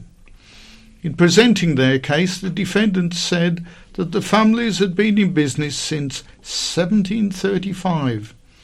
After hearing all the evidence, the court imposed the minimum fine of £2 plus 10 shillings cost.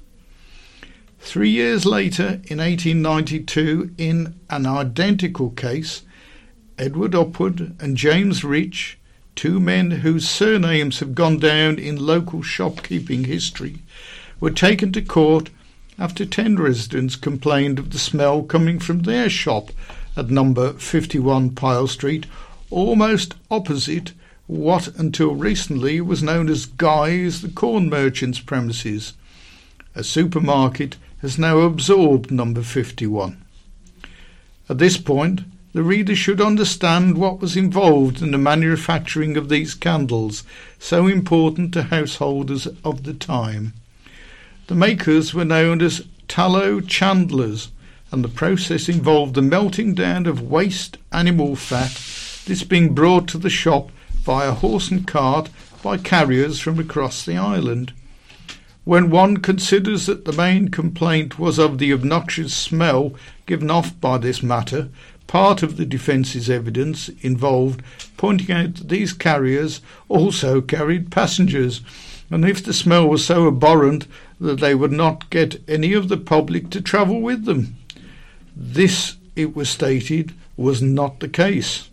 The premises where the process took place were to the rear of Upward and Rich in Pyle Street. One witness gave evidence that he had seen putrid fat delivered via the front door of the shop, and he had noticed maggots dropping out of it. Other evidence was given that deliveries of the offending fats took place six days a week, and these were said to be stored in a loft. No doubt because the carriers wanted their containers returned, they were emptied out and scattered about the floor, and the contents hung on the walls for 24 hours until it was chopped up and dropped through a canvas funnel into a copper below, where it was then boiled up. One of those complaining was Newport's medical officer, who said he had lived next door for 40 years. The length of his residence was another fact used by the defendants, however, to support their evidence that they did not create a nuisance, claiming that if this distinguished man could tolerate it for that length of time, there was little wrong with their process. The main witness for the defence was the shop's foreman, Mr. George Quinton. He said he had been connected with the tallow melting business for 45 years, in the firm's employ for 35 years, and their foreman for 28 years. Asked if he found the smell objectionable, Mr. Quinton said he was used to it and, in fact, quite liked it. He said the air was treated with sulphuric acid, and the acid killed the smell. A later witness complained that Mr. Quinton was himself a source of an objectionable, smell, a fact that could be proved by just sitting beside him. The court chairman leapt to Mr. Quinton's defence, stating that a man could not help smelling when working at such a trade, but he was, for all that, an honourable man. We later discovered that two of Mr. Quinton's sons, one became a master builder who was involved in the construction of Quarr Abbey, and later, on three occasions, was Mayor of Newport, whilst the other was a notable local photographer. A daughter married a Mr. Tyler, a local businessman and ironmonger, certainly not the type of son in law to be sniffed at. After a month's adjournment and hearing of new attempts to minimise the obnoxious smells, like keeping the windows closed, the magistrates dismissed the case. Had they been found guilty, the maximum fine would have been five pounds. Coin confusion back in the day. I unexpectedly came across a reference to a Honolulu penny recently. Have you ever heard of such a thing? Unless you're an octodiluvian like myself, or a numismatist, probably not.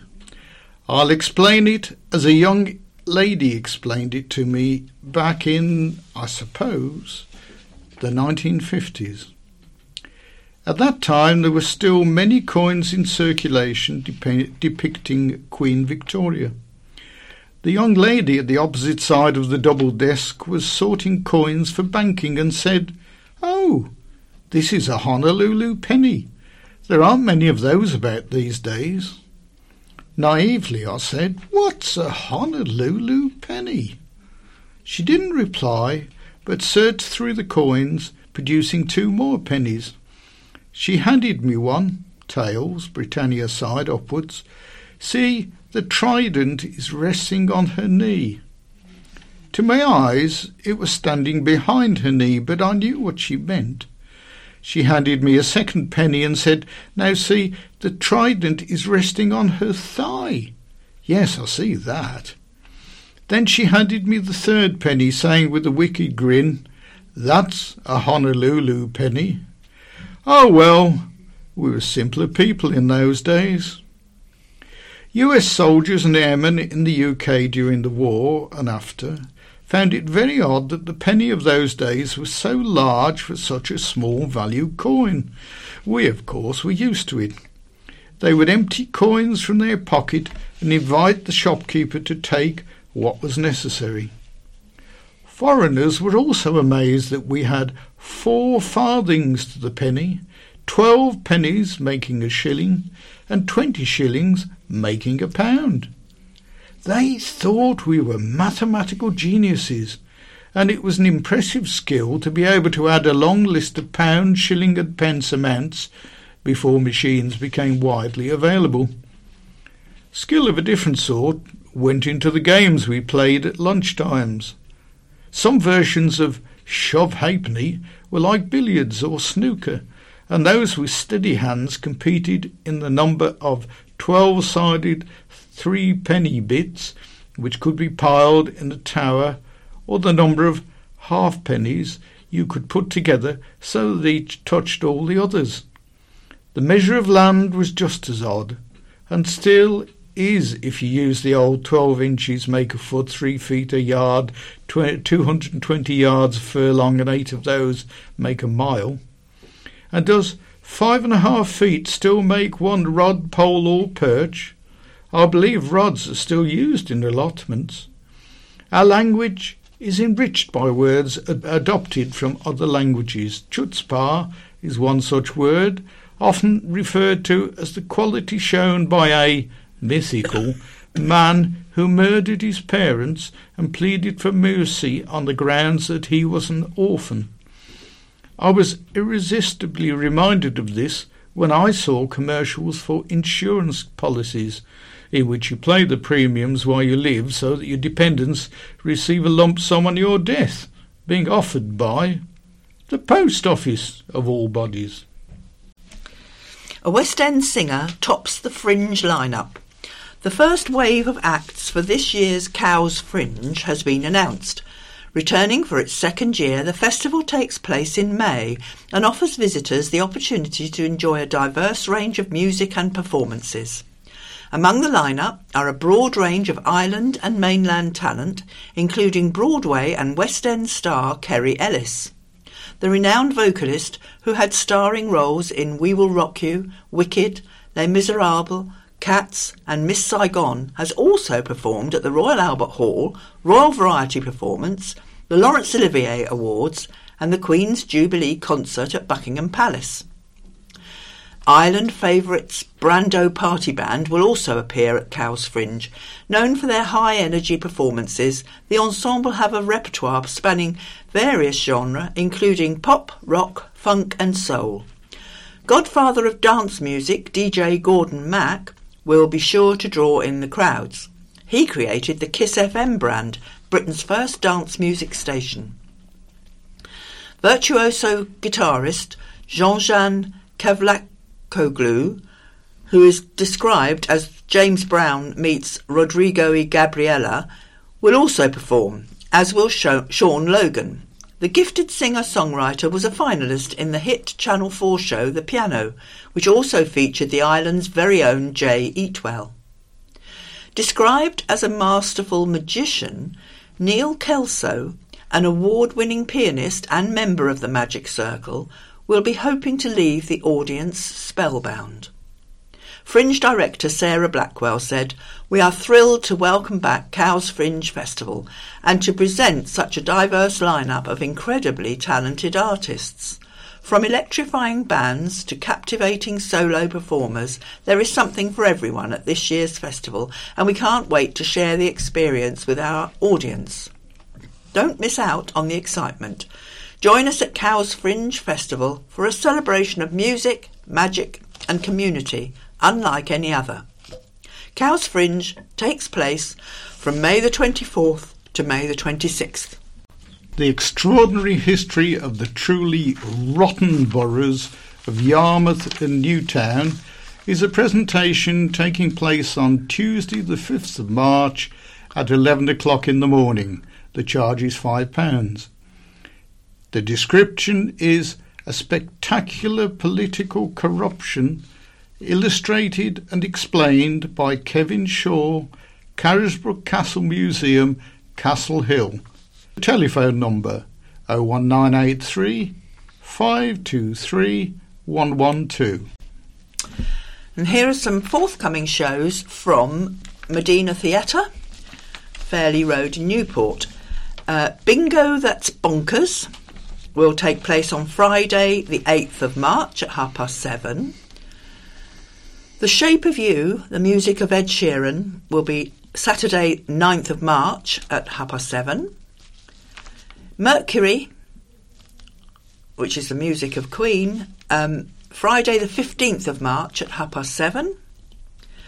Then a medium, TJ Higgs, will be at Medina on Friday, the 5th of April at half past seven.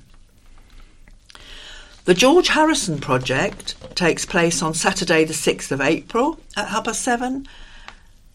And on Saturday, the 13th of April, the Isle of Wight Cantata Choir, their spring concert, is taking place. Forever Jackson, the music of Michael Jackson, will take place on Saturday, the 20th of April, half past seven. And Country Superstars, Dolly Parton and Friends will take place on Friday, the 26th of April, half past seven. And an evening of burlesque takes place on Saturday, the 27th of April at half past seven. All of these can be booked by phoning um, Medina Theatre 823 884. Project Opera Choir Comeback Concert. Project Opera Choir is staging its comeback with a debut performance of Lighten the Darkness at Aspire Ryde in on Saturday, March the 16th at 7 o'clock in the evening. Composed by music director Stephen Parker and written by Anthony Swaby, The cantata for Lent is a piece of Christian music featuring SATB soloists, choir, piano, and viola. During rehearsals, the choir showcased what organisers describe as a spiritually intense blend of voices creating the most angelic harmonies. The performance, which organisers say promises to be an unforgettable experience, is aimed at supporting the Isle of Wight community with 50% of the proceeds going to Aspire. And now we have um, some letters, and the first one is um, titled A Better Deal, and it comes from the Isle of Wight MP Bob Seely. I am sad to see Hans Bromage's letters becoming increasingly personal. He mentions my survey sent to thousands of island homes.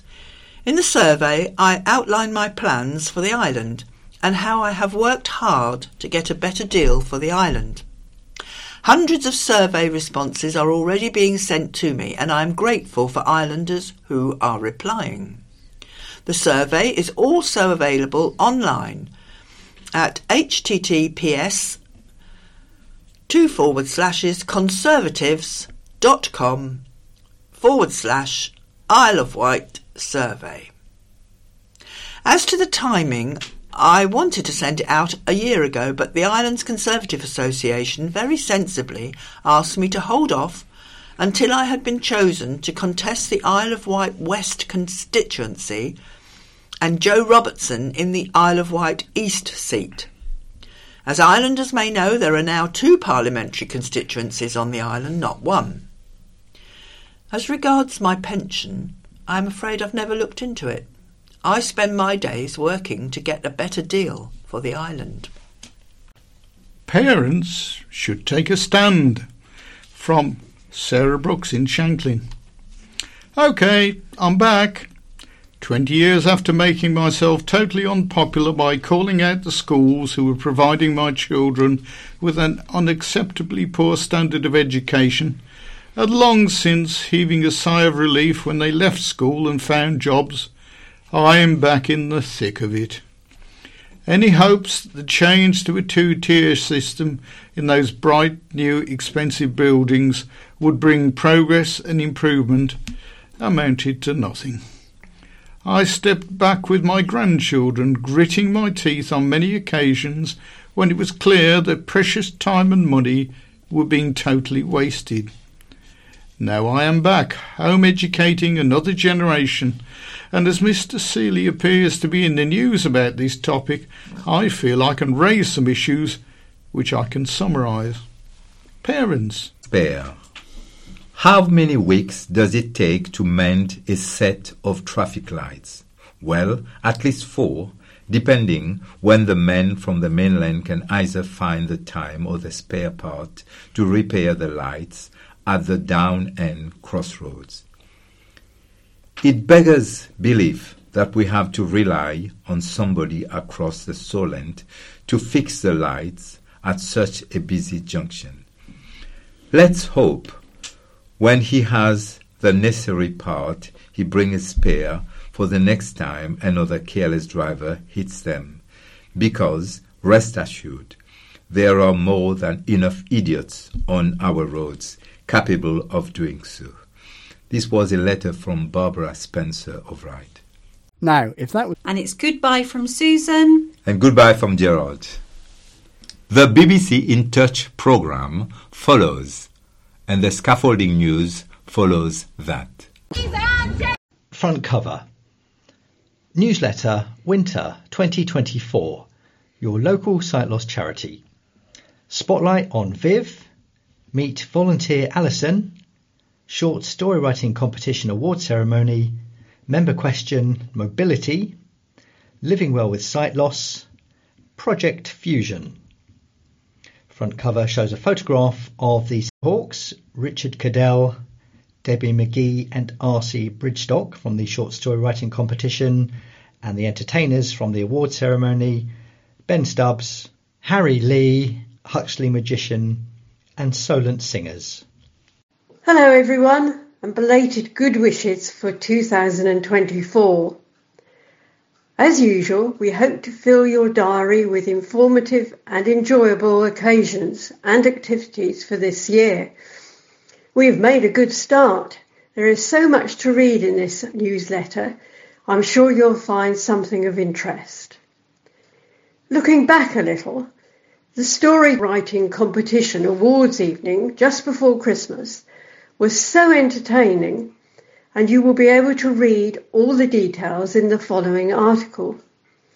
The standard gets higher every year. I'm sure you'll find the comparison between the two agencies that supply guide dogs full of interesting detail. I don't think many of us knew that there was a choice. It's good to know so that informed decisions can be made. All our activities are starting again. You will find all their details listed in the newsletter. We have so much variety now and to new suggestions of group interests you might like us to provide. Please talk it over with any of the staff or trustees. Now, please may I put in a special plea for volunteers. We have such a loyal group who do such wonderful work, whether it's befriending, in our dress agency, activities, or our incredible knitters. Do check out the patterns for our Easter fundraiser. The patterns for the animal Easter egg covers are just so cute. If you know of anyone who has a few hours to spare we would be delighted to hear from them. Once again, my grateful thanks to you all for making the charity such a vibrant community. The staff reports offer so much. I always find them so inspiring. Hearing about their particular area of expertise, and there's always so much to learn. My grateful thanks to you all. You're always welcoming, patient, and helpful. Such a great team. Finally, my thanks to the trustees. There are many different skills we use from each and every one of them, and I'm so grateful to them for such a generous donation of their time. This is Lisa reading the CEO update. Happy New Year. Am I allowed to still say that? With 2024 comes our member survey. In 2020, we phoned every single member and asked them a few simple questions based around the services we offered at the time, what additional services people wanted, and how we could help them as an individual in their daily lives. We took everything on board and there have been major changes in the last four years. For example, we were interacting with 251 people per week in December 2019 compared to 452 in December 2023. But things cannot and will not stand still. It is time to call everyone again and make sure we are still on track with what people both want. So, we are now devising a short survey and will be calling everybody later in the spring. With over 730 members compared to 504 in 2020, this is a project we need to plan to ensure we have consistent, useful results. We will be recruiting volunteers to help make the calls, so if you think you can help, please do get in touch. Also, looking forward, we have set a plan for the year with lots of the key dates organised already. These include Wight Sense client and Sight for Wight member feedback and chat meetings, scheduled quarterly from March onwards, and the quarterly Living Well with Sight Loss group, which starts in February. On the 29th of July, we will be holding an open day at Millbrook House to celebrate our, both our members and volunteers. And our external Community Low Vision and Low Hearing Day will be on the 24th of September. We hope to see you there. Lisa. Members' activities. Weekly. By appointment, we have Sam on hand to give one to one help with accessibility features on your computer, laptop, tablet, or phone. It is essential you pre-book, so please call ahead. Please note, we will help as much as we can. But if you are looking for lessons on how to use a computer, then please contact us for Age UK course dates. Monday. Swimming at Medina Leisure Centre, Newport, term time only, between 1.15pm and 2.15pm. The cost is £6 and £2.50 local transport, Newport area, but £3.50 for wider transport, i.e. the Ryde area. Tuesday, yoga at Millbrook House between 1.45pm and 2.45pm. Come along and try gentle yoga, just £4, which includes refreshments. Wednesday, coffee and chat at Millbrook House between 10am and 11.30am for coffee and cake. The cost is £2 and the group is open to everyone. We have regular visitors to this group, for example, the ECLO, the Macular Society, and many others. So please call Susan for more information. Thursday, mix and mingle at Millbrook House between 10.30am and 2pm. Planned activities include crafts, quizzes and entertainment. The cost is £4 plus £3.50 for transport if required. Pre-booking is essential. The next Sight for Wight members feedback and chat is Wednesday the 27th of March at 11.30am. Fortnightly tennis is held at Ryde Mead Tennis Club on a Monday between 9.30am and 10.30am. The club is behind Yalf's in Church Lane Ryde. Volunteers of the club are on hand to assist. This is weather dependent through the winter. Monthly groups. First Tuesday of the month. Godshill Coffee Morning, 10.30am to 12pm, held at the Old Smithy Coffee Shop, Godshill. Volunteers Yvonne and Linda will be on hand to chat every month. The first Thursday of the month, audio book group held at the Lord Louis Library, Newport, between 2pm and 3pm. This group is free to attend. You will receive a USB stick or CD from the RNIB and then the group will discuss the book at the following meeting. Second Tuesday of the month. Our Place Community Cafe at West Wight Sports Centre, Moa Place, Freshwater, 10.30am. A member of staff will always be there. Ion Social will be held once a month. Our first meeting of 2024 is on Wednesday the 28th of February at Millbrook House, where we are welcoming Rachel from Natural Enterprise talking about gift to nature work on the Isle of Wight. The group is open to everyone, members, volunteers and friends, so please come along and support us. The cost is £3, which includes refreshments. Fourth Thursday of the month. Our place in Ventnor at St Catherine's Church, Ventnor, between 10.30am and 1.30pm. A staff will be on hand. Last Friday of the month, Striders, is for members who enjoy walking. The walk is normally between 4 and 6 miles depending on the route and location. The cost is found plus £3.50 for transport. Last Sunday of the month. Golf at Westridge Golf Centre Ryde. Members enjoy 45 minutes on the driving range with an instructor available to help the complete novice to those playing regularly. It is usually the last Sunday of the month, but always call the office to confirm. Get booked up, so please do not hesitate to call us to book your place. Where possible, we provide transport subject to numbers and vehicle availability. If you have any suggestions for an activity, please do come forward and let us know so we can endeavour to accommodate when we can, or if you wish to volunteer to help others, again, do not hesitate to contact us on 52205. Thank you to everyone who completed the questionnaire from the last newsletter relating to members' activities.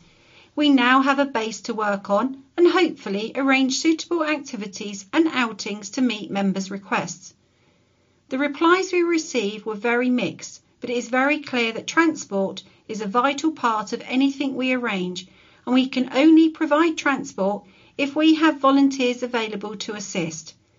Announcements will be made via our website, Talking News, newsletter of any one-off activities or events. Thank you, Susan. 100 Club. Winners this time are Chris, Lorna, and PJ. Congratulations. A very warm welcome to Jaime and Steve. If you'd like to join the Sight for Wight 100 Club, it is just £2 a month and you are helping to support us as well. Volunteers Update. Welcome and Happy New Year to you all, and a very special welcome to all our new volunteers to this newsletter. I'm very fortunate to have so many fantastic volunteers to help and assist with all the activities, events and services we provide throughout the year. Since the last newsletter, our volunteers have been busy covering bucket collections, short break to Warner's, helping with our various groups, knitting for our Christmas fundraiser, reading the news, serving in our Dress for Less shop, driving, the list is endless. Our calendar is now booked with dates for the and the first date for our volunteer catch up is Tuesday, March the 19th at 10 a.m. here at Millbrook House. Please come along and meet fellow volunteers. Staff will be on hand to serve homemade cake and coffee. We attended the Isle of Wight Volunteers Fair in January at the Riverside Centre. It was, was a success with plenty of interest and networking. I thank the four volunteers who came along and supported me. We had an enjoyable day. As always, if anyone knows someone who has a few hours spare, please tell them about our wonderful charity and perhaps they would like to volunteer for us, helping out once a week or just once a month. Please ask them to call me for an informal chat on 522205. Thank you, as always, Susan. The Brighstone Tree Festival returned this year following a break of several years, and wow, it did not disappoint. Sight for Wight displayed their tree in the Wilberforce Hall, which looked beautiful in the blue and gold colours of the charity. Susan made a tree skirt to go around the bottom, and the decorations on the tree depicted various activities and groups the charity hold each month.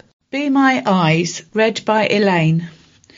Be My Eyes is a free app that was launched a few years ago to support people living with a visual impairment. It uses the back facing camera on your phone to link you with a registered volunteer who can assist you in completing quick visual tasks. For example, reading an expiry date on your milk, pairing your socks, checking the cooking instructions on the back of a packet, or spotting that pound coin you have dropped. By getting you to move your phone left and right, the volunteer can use the camera to support you. The calls are completely anonymous and free, and you can literally just ask a question, get a reply, then hang up. There is no need for social pleasantries or any form of conversation. Last year, a new feature was added to allow you to add your own friends and family to your own list of contacts if you prefer. Now, however, a further development has been added. Be My Eyes has added an AI artificial intelligence. You can now hold up your phone, take a picture, and the app will give you a very accurate description of your surroundings including any people, what they are wearing, and what they are doing. It really is very clever. If you would like further information or to see the app in action, please give us a call and Sam, our technical support officer, will assist you. Ruth Hollingshead. Call out to members read by Paula. Are you living with Stickler syndrome? We have been asked by a family who is living with this if any of our members are also living with it with a view to making contact. Stickler syndrome is a group of hereditary conditions characterized by distinctive facial appearance, eye abnormalities, hearing loss, and joint problems. These signs and symptoms vary widely among affected individuals. If you would like to make contact, please contact Lisa at the office on 01983 522205. This is Lisa reading Newport and Health Wellbeing Centre. We have been invited to visit the Newport Health and Wellbeing Centre, which is due to open soon, to give our members the chance to comment on any helpful suggestions to ease things for people to use the centre with both sight and hearing impairments. I'm really pleased that the NHS have engaged with us and would really welcome a variety of people to attend to cover a wide range of ideas of how things can be made more accessible. If you can attend on the 12th of March, please call Lisa on 522205. Thank you, Lisa. Banish the winter blues. Don't let winter get you down. Here are some top tips you can do to beat the winter blues. Keep active. Whilst you'll probably feel like curling up on the couch in winter, it's good to keep as active as you can to combat the winter blues.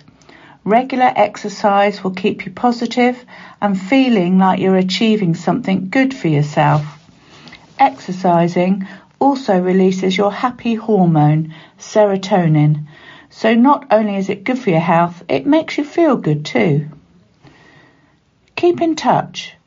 Making sure you keep in touch with your friends and family over the winter period helps you stay more connected to the world and feel less isolated.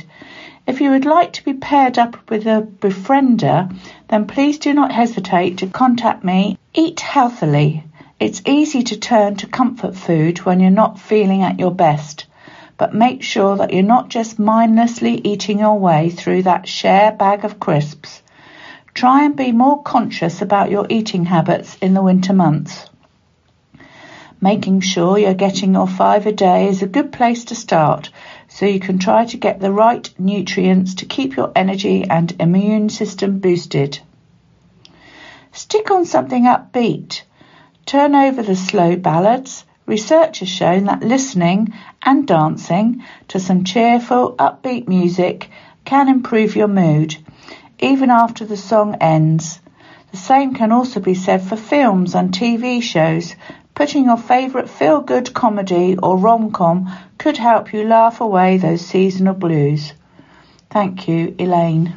Deaf Blind Support Officer Red and White Canes You may already be very familiar with the white cane and that it represents the user has a visual impairment. It is less well known that a white cane with red stripes indicates that the user also has a hearing loss. It is important that someone who has a dual sensory loss can alert others to this.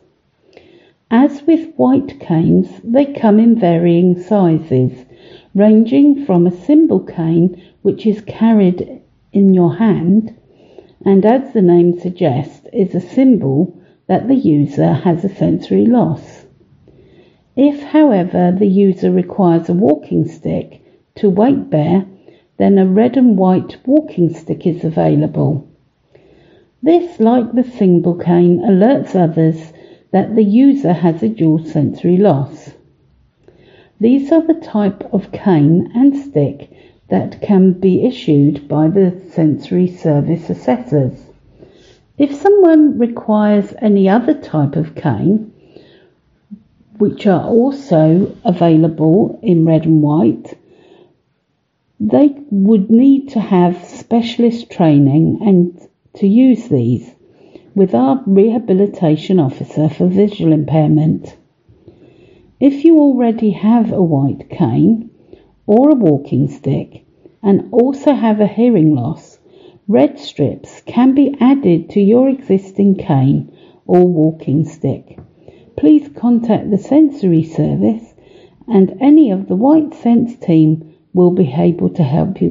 Any examples of that, things that people might be able to take but which aren't on the list at the moment? We haven't recommended anything in particular. We think it's important that the UK government. My childhood was happy and optimistic, and my sister and I spent most of our time in the oasis that was our local park. As we grew up, our community became home to people from Britain's former colonies. My best friend at junior school was a Hindu, and another close friend was a Sikh. I loved languages, especially French, which has kept me in a job most of my working life as a teacher. I had considered training to teach visually impaired pupils at Lickey Grange School for the Blind near Birmingham, but by then I had met the man who would become my husband, and he lived on the Isle of Wight. We met on a blind date. Please excuse that expression. When I came to Shanklin to work as a waitress in my summer holiday from school. We married in 1980 and I began my first teaching job at Node Hill Middle School in year seven. My class included pupils from a broad rural catchment. One day, a lad told me that there was a Jasper annoying him in the classroom, so I asked Jasper to come and speak to me. No one moved. I, I didn't know that Jasper is an Isle of Wight word for a wasp. After 20 years in teaching, I tried something different, supporting those on the margins of life, and I worked in social responsibility for the Portsmouth Diocese of the Church of England. Then the Adult Essential Skills Support Agency, and as a lay worker in the Methodist Church. Ten years later, I returned to teaching French in primary schools. This has really helped when I volunteer with Sight for Wight's education programme, which I really enjoy. Encouraging children to look after their eyes and eyesight and to understand sight loss and the help and support that is available for independent living is so important. We are often asked questions in the staff room too about concerns for sight loss problems in family members. I started volunteering in 2019 when I began reading the Talking News.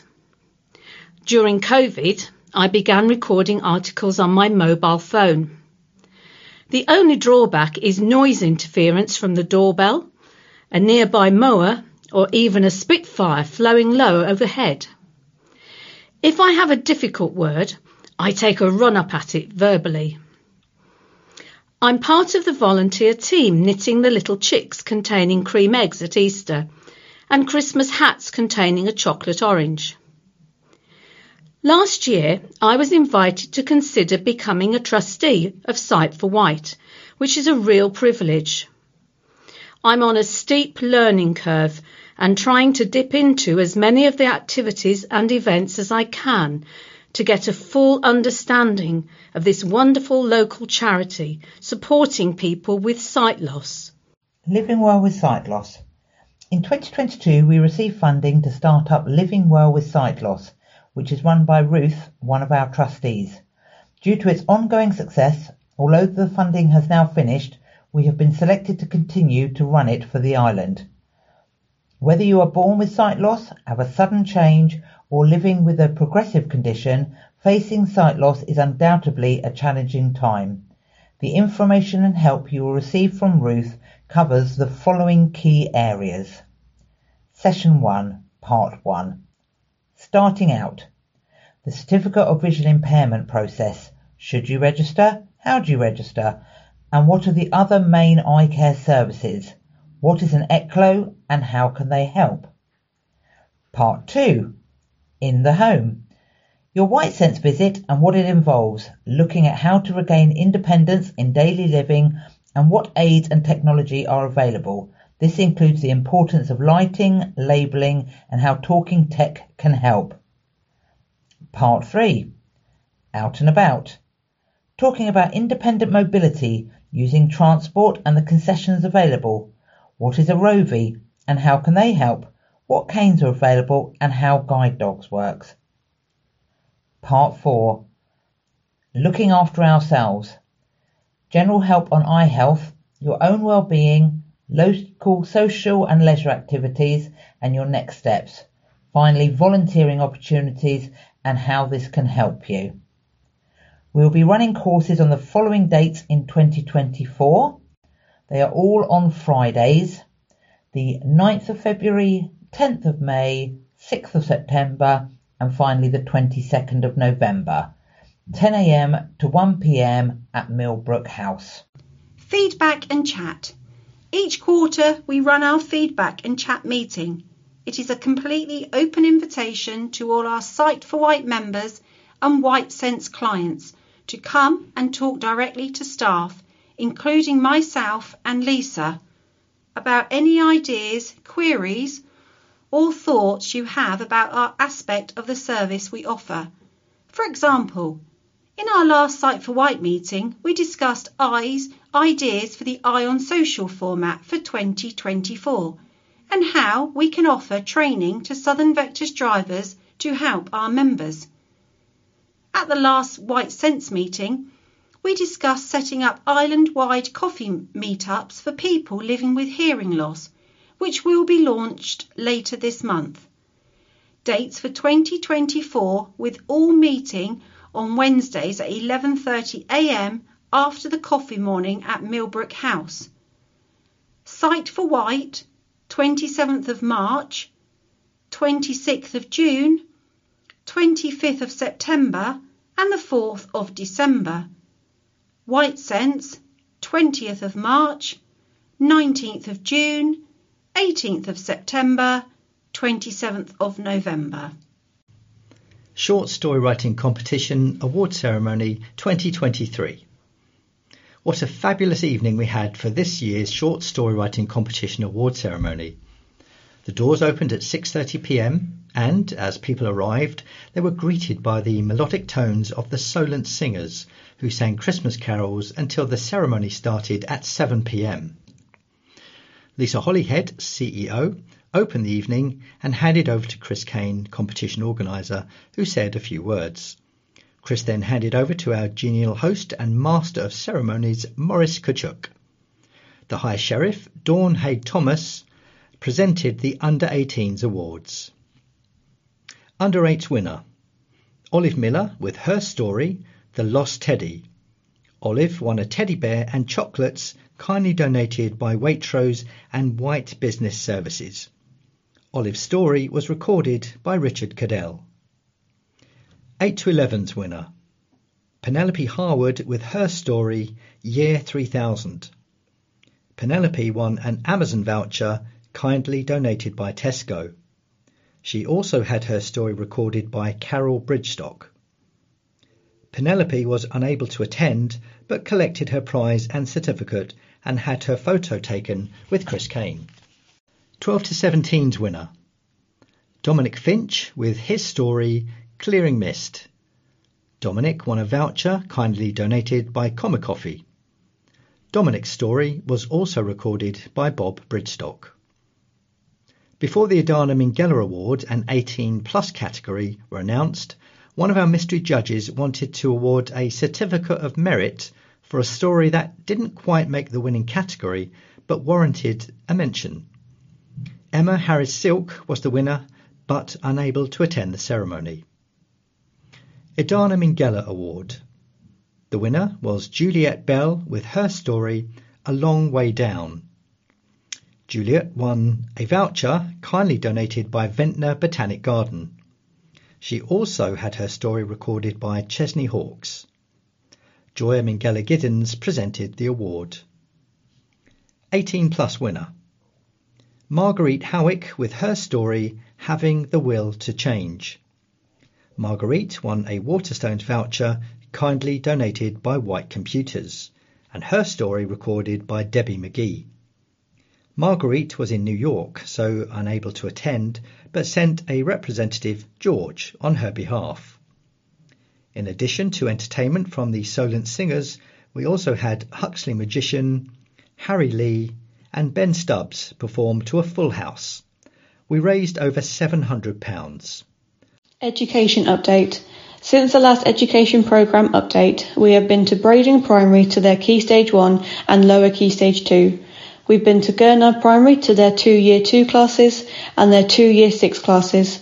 Then finally we went to Greenmount Primary to their two Year 4 classes, two Year 5 classes and two Year 6 classes.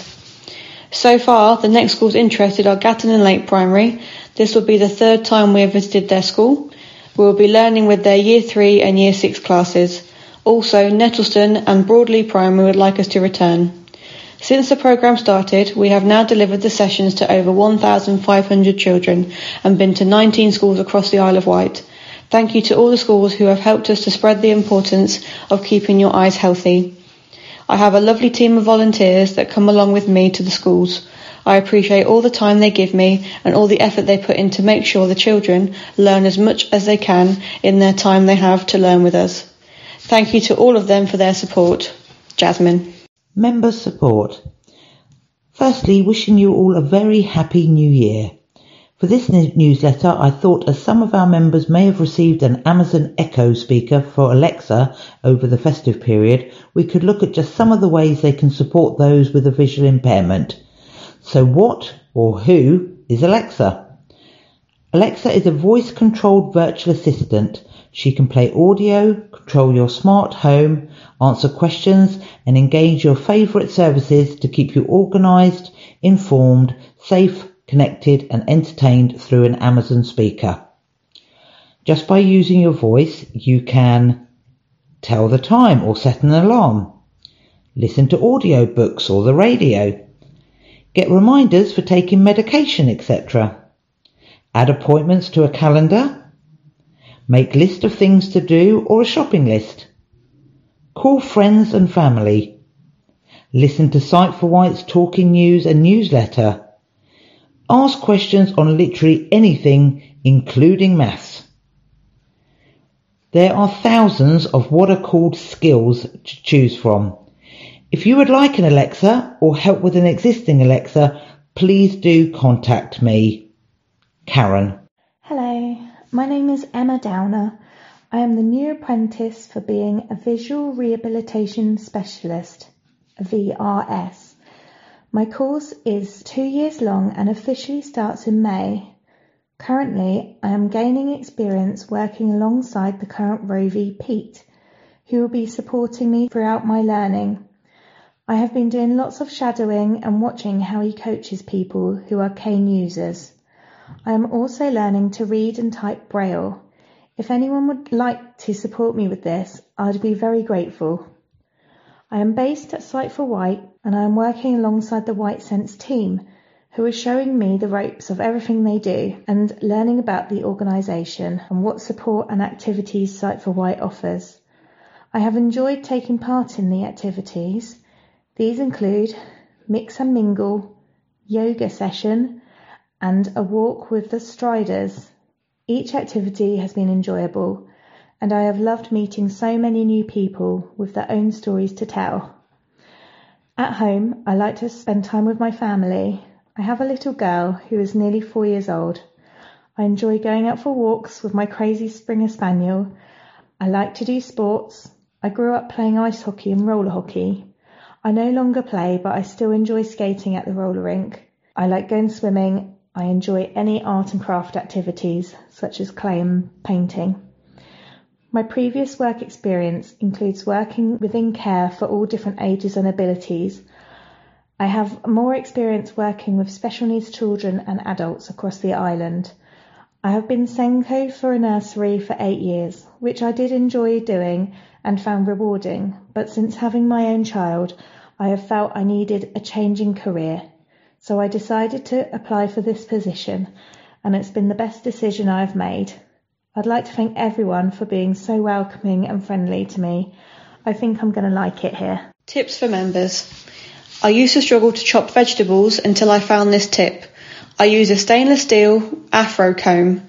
I use it to hold the vegetable in place, then use the knife to cut in between each spike. I then sometimes spin it around to help me dice vegetables. I hope this helps someone else. Maggie from Totland. When I am trying to add sugar to my tea, I sometimes miss the cup, so I've decided to use sugar cubes instead, as it makes less mess. Graham from Newport. I have found labelling to be a great help to me. I got some labels from the stationery shop and used a marker pen to make my own bold and big letter labels. Leslie from Cowes.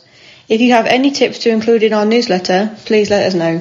Morrison's introduced measures aimed at helping vulnerable and elderly during crisis. Customers can order a delivery to their doorstep from a list of 47 essential items. Vulnerable customers offered assistance with extra staff that love to help. Morrison's announced a new dedicated telesales shopping service aimed specifically at helping to ensure vulnerable and elderly people can get the groceries they need. Customers who wish to place an order should phone 0345 611 6111 and select option 5. It is one of a number of measures that are being introduced in response to the coronavirus pandemic to ensure that no customer gets left behind. Morrison's has received many calls from customers who are self-isolating, elderly, vulnerable and not able to visit a shop. Some have little food in their store cupboard and are worried about how they will stock up when demand for home deliveries has been high. Some have never used online ordering. These customers will be able to place orders with Morrison's over the phone and the delivery will be made the following day by a store colleague from the local store. Often the store's community champion who is tasked with helping the community. They can Choose from a takeaway menu of 47 essential groceries with options including milk, butter, eggs, potato, pasta, bananas, cornflakes and flour. Pay for delivery on their doorstep via a mobile chip and PIN device. Refuse an item on delivery should they wish to do so, but every effort will be made to match the customer's specific preferences. David Potts, Morrison's chief executive, said, we are playing our full part in feeding the nation and ensuring those that are most in need can receive a delivery from a familiar face at Morrison's. This new telephone service will ensure that more people who can't leave their home to go shopping will be able to get a delivery. Additionally, the Morrison's Community Champions will be identifying customers who need support and offering it on a postcard through their door. Customers will be able to ring them directly if they need their shopping delivered. Those vulnerable and elderly customers who do come to the store will also be offered a helping hand from colleagues wearing Love to Help t-shirts. To help support this new service, Morrison's has invested in a van for every one of its 494 stores so that colleagues can drop the shopping off on a customer's doorstep. Morrison's is already helping elderly and vulnerable people by expanding its home delivery service and making more slots available to customers both through morrisons.com and Morrison's stores on Amazon Prime now. It is also rolling out food boxes and has partnered up with Deliveroo to allow customers to order from a range of essentials delivered to their door by a Deliveroo rider on the same day. Spotlight on Viv, read by Susan and Chris. My name is Vivian Margaret Booth, but family and friends call me Viv. I was born in 1952 and blind from birth with only light perception which has diminished over the years, although I can see shadow. My blindness was caused by being placed as a seven month premature baby in an incubator where I was then given too much oxygen which detached the retina. It is also the cause of the wonderfully talented Stevie Wonder's blindness as well. I'm the oldest of three children and have two younger brothers, both married, so have multiple nieces, nephews, great nieces and nephews.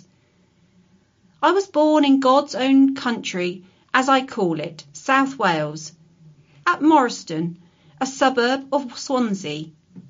I attended a mixed school for the blind and partially sighted at Bridgend, now the home of the South Wales Police Headquarters.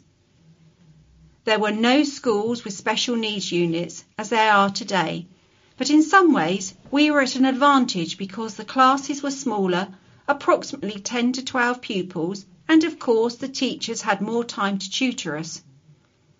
My parents were travelling show people, so I am a proud showman's daughter and a Welsh woman, and I love to follow the rugby on Radio 5 Live. I'm very proud of my heritage.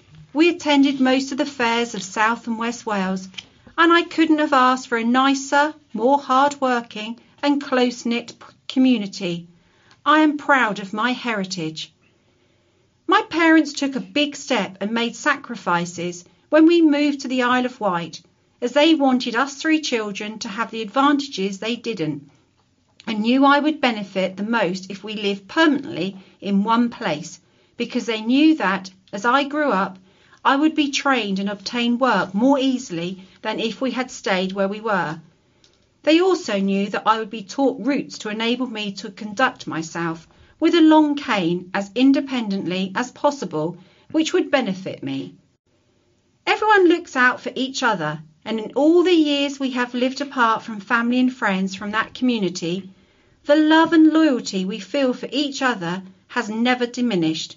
We keep in regular contact and see them when we can. My dad managed the amusement arcade on Ryde Seafront for his brother, who was a lot older than him when we moved to the island, and my mum ran her own gift shop. Our house was above and behind it.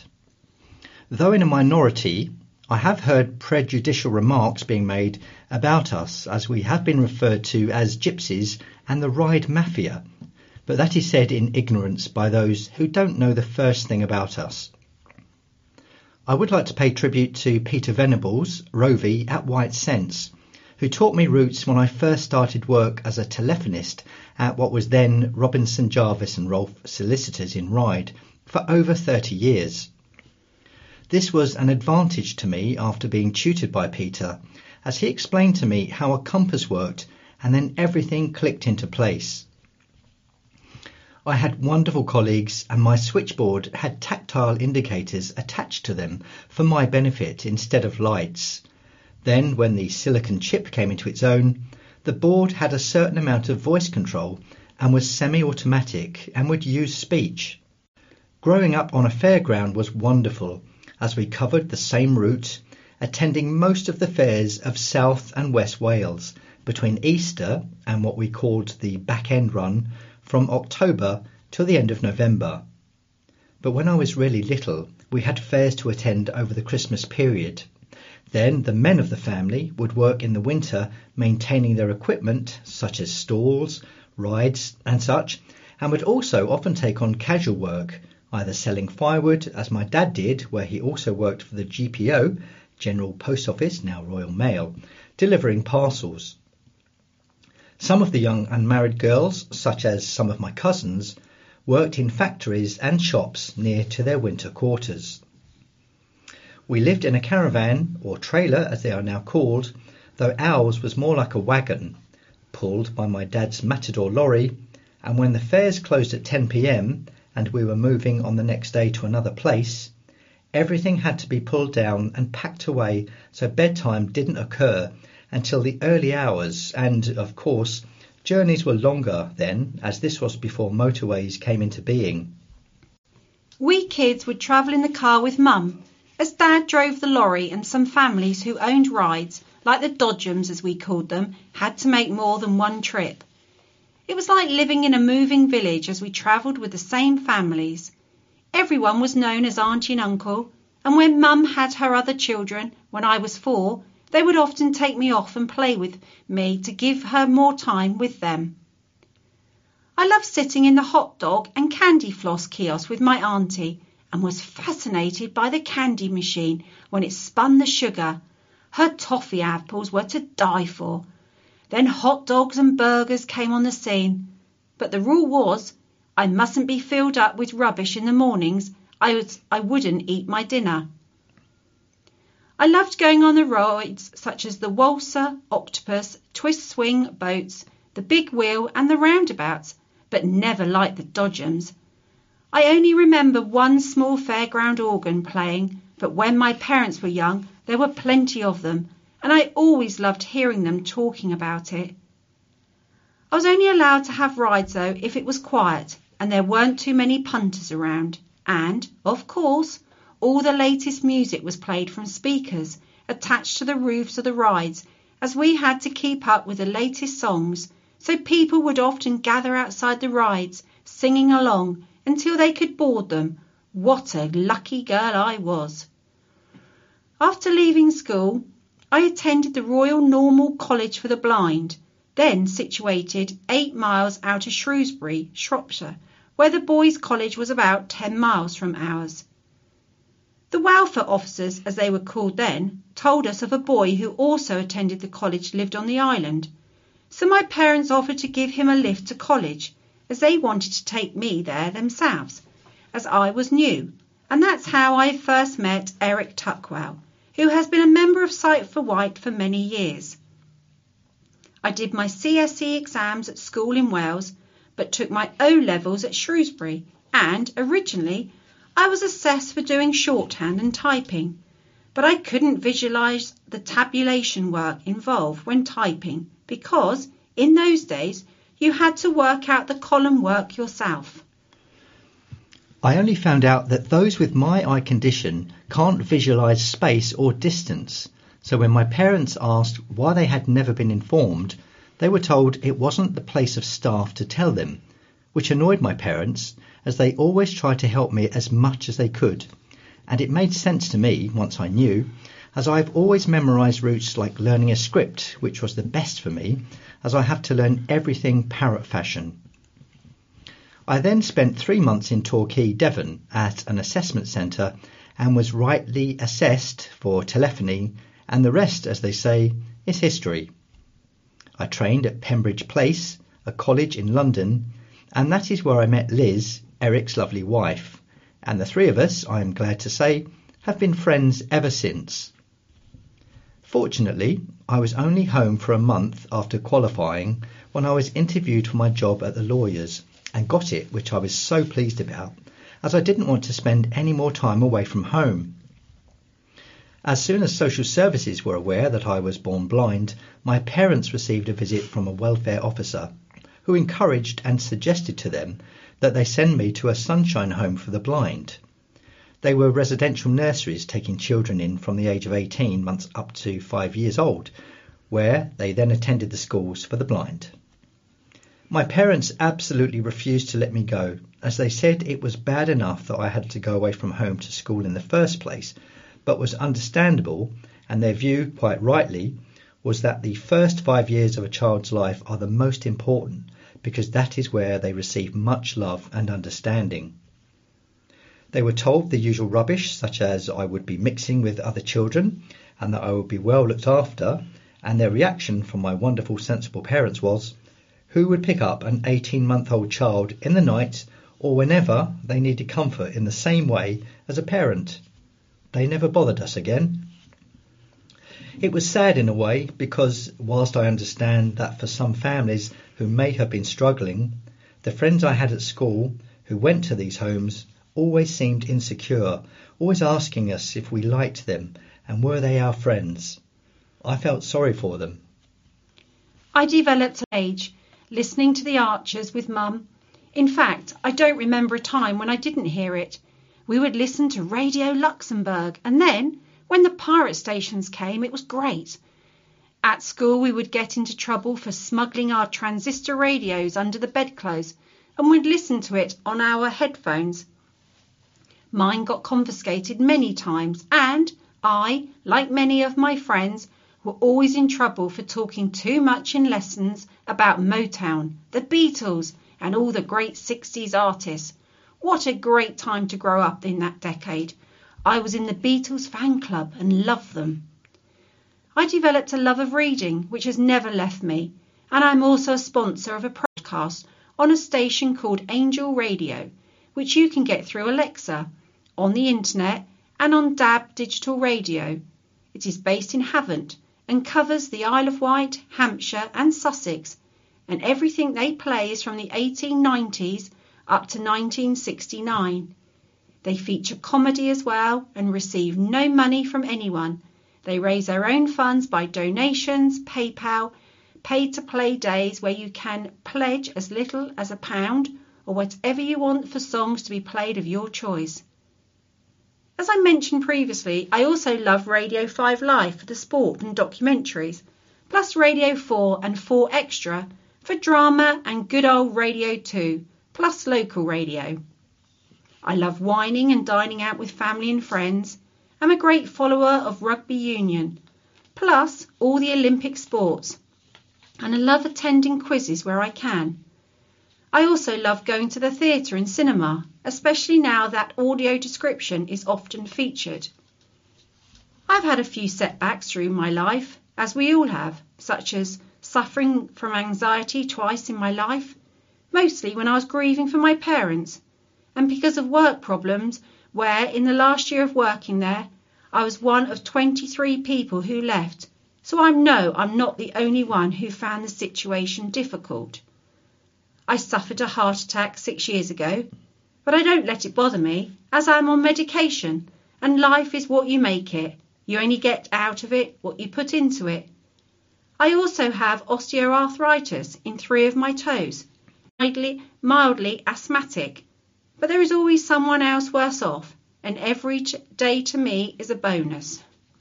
I became adventurous when I was at college in London, travelling home on the train for the weekend, usually with a crowd of college friends. We never worried about anyone attacking us, and it was much easier to travel on the trains then with the assistance as there were always porters on the platforms, plus the guards who were all superb.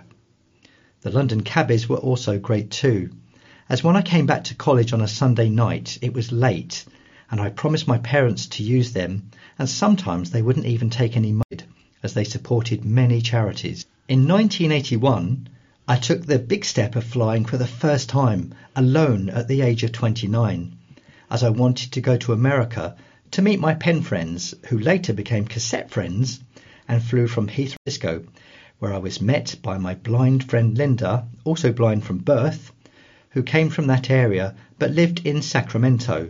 So she and her husband, who was sighted, took the trouble to do that, and we used the Greyhound bus to go back to their home in Sacramento. I was made so welcome. Linda and I then flew to stay with her Aunt Marge, who lived in the San Francisco area.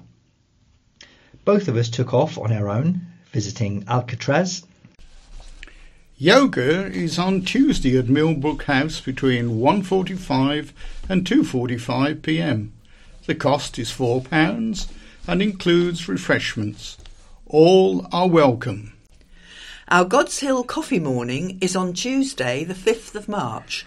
This is held at the Old Smithy Godshill between half past ten and twelve o'clock.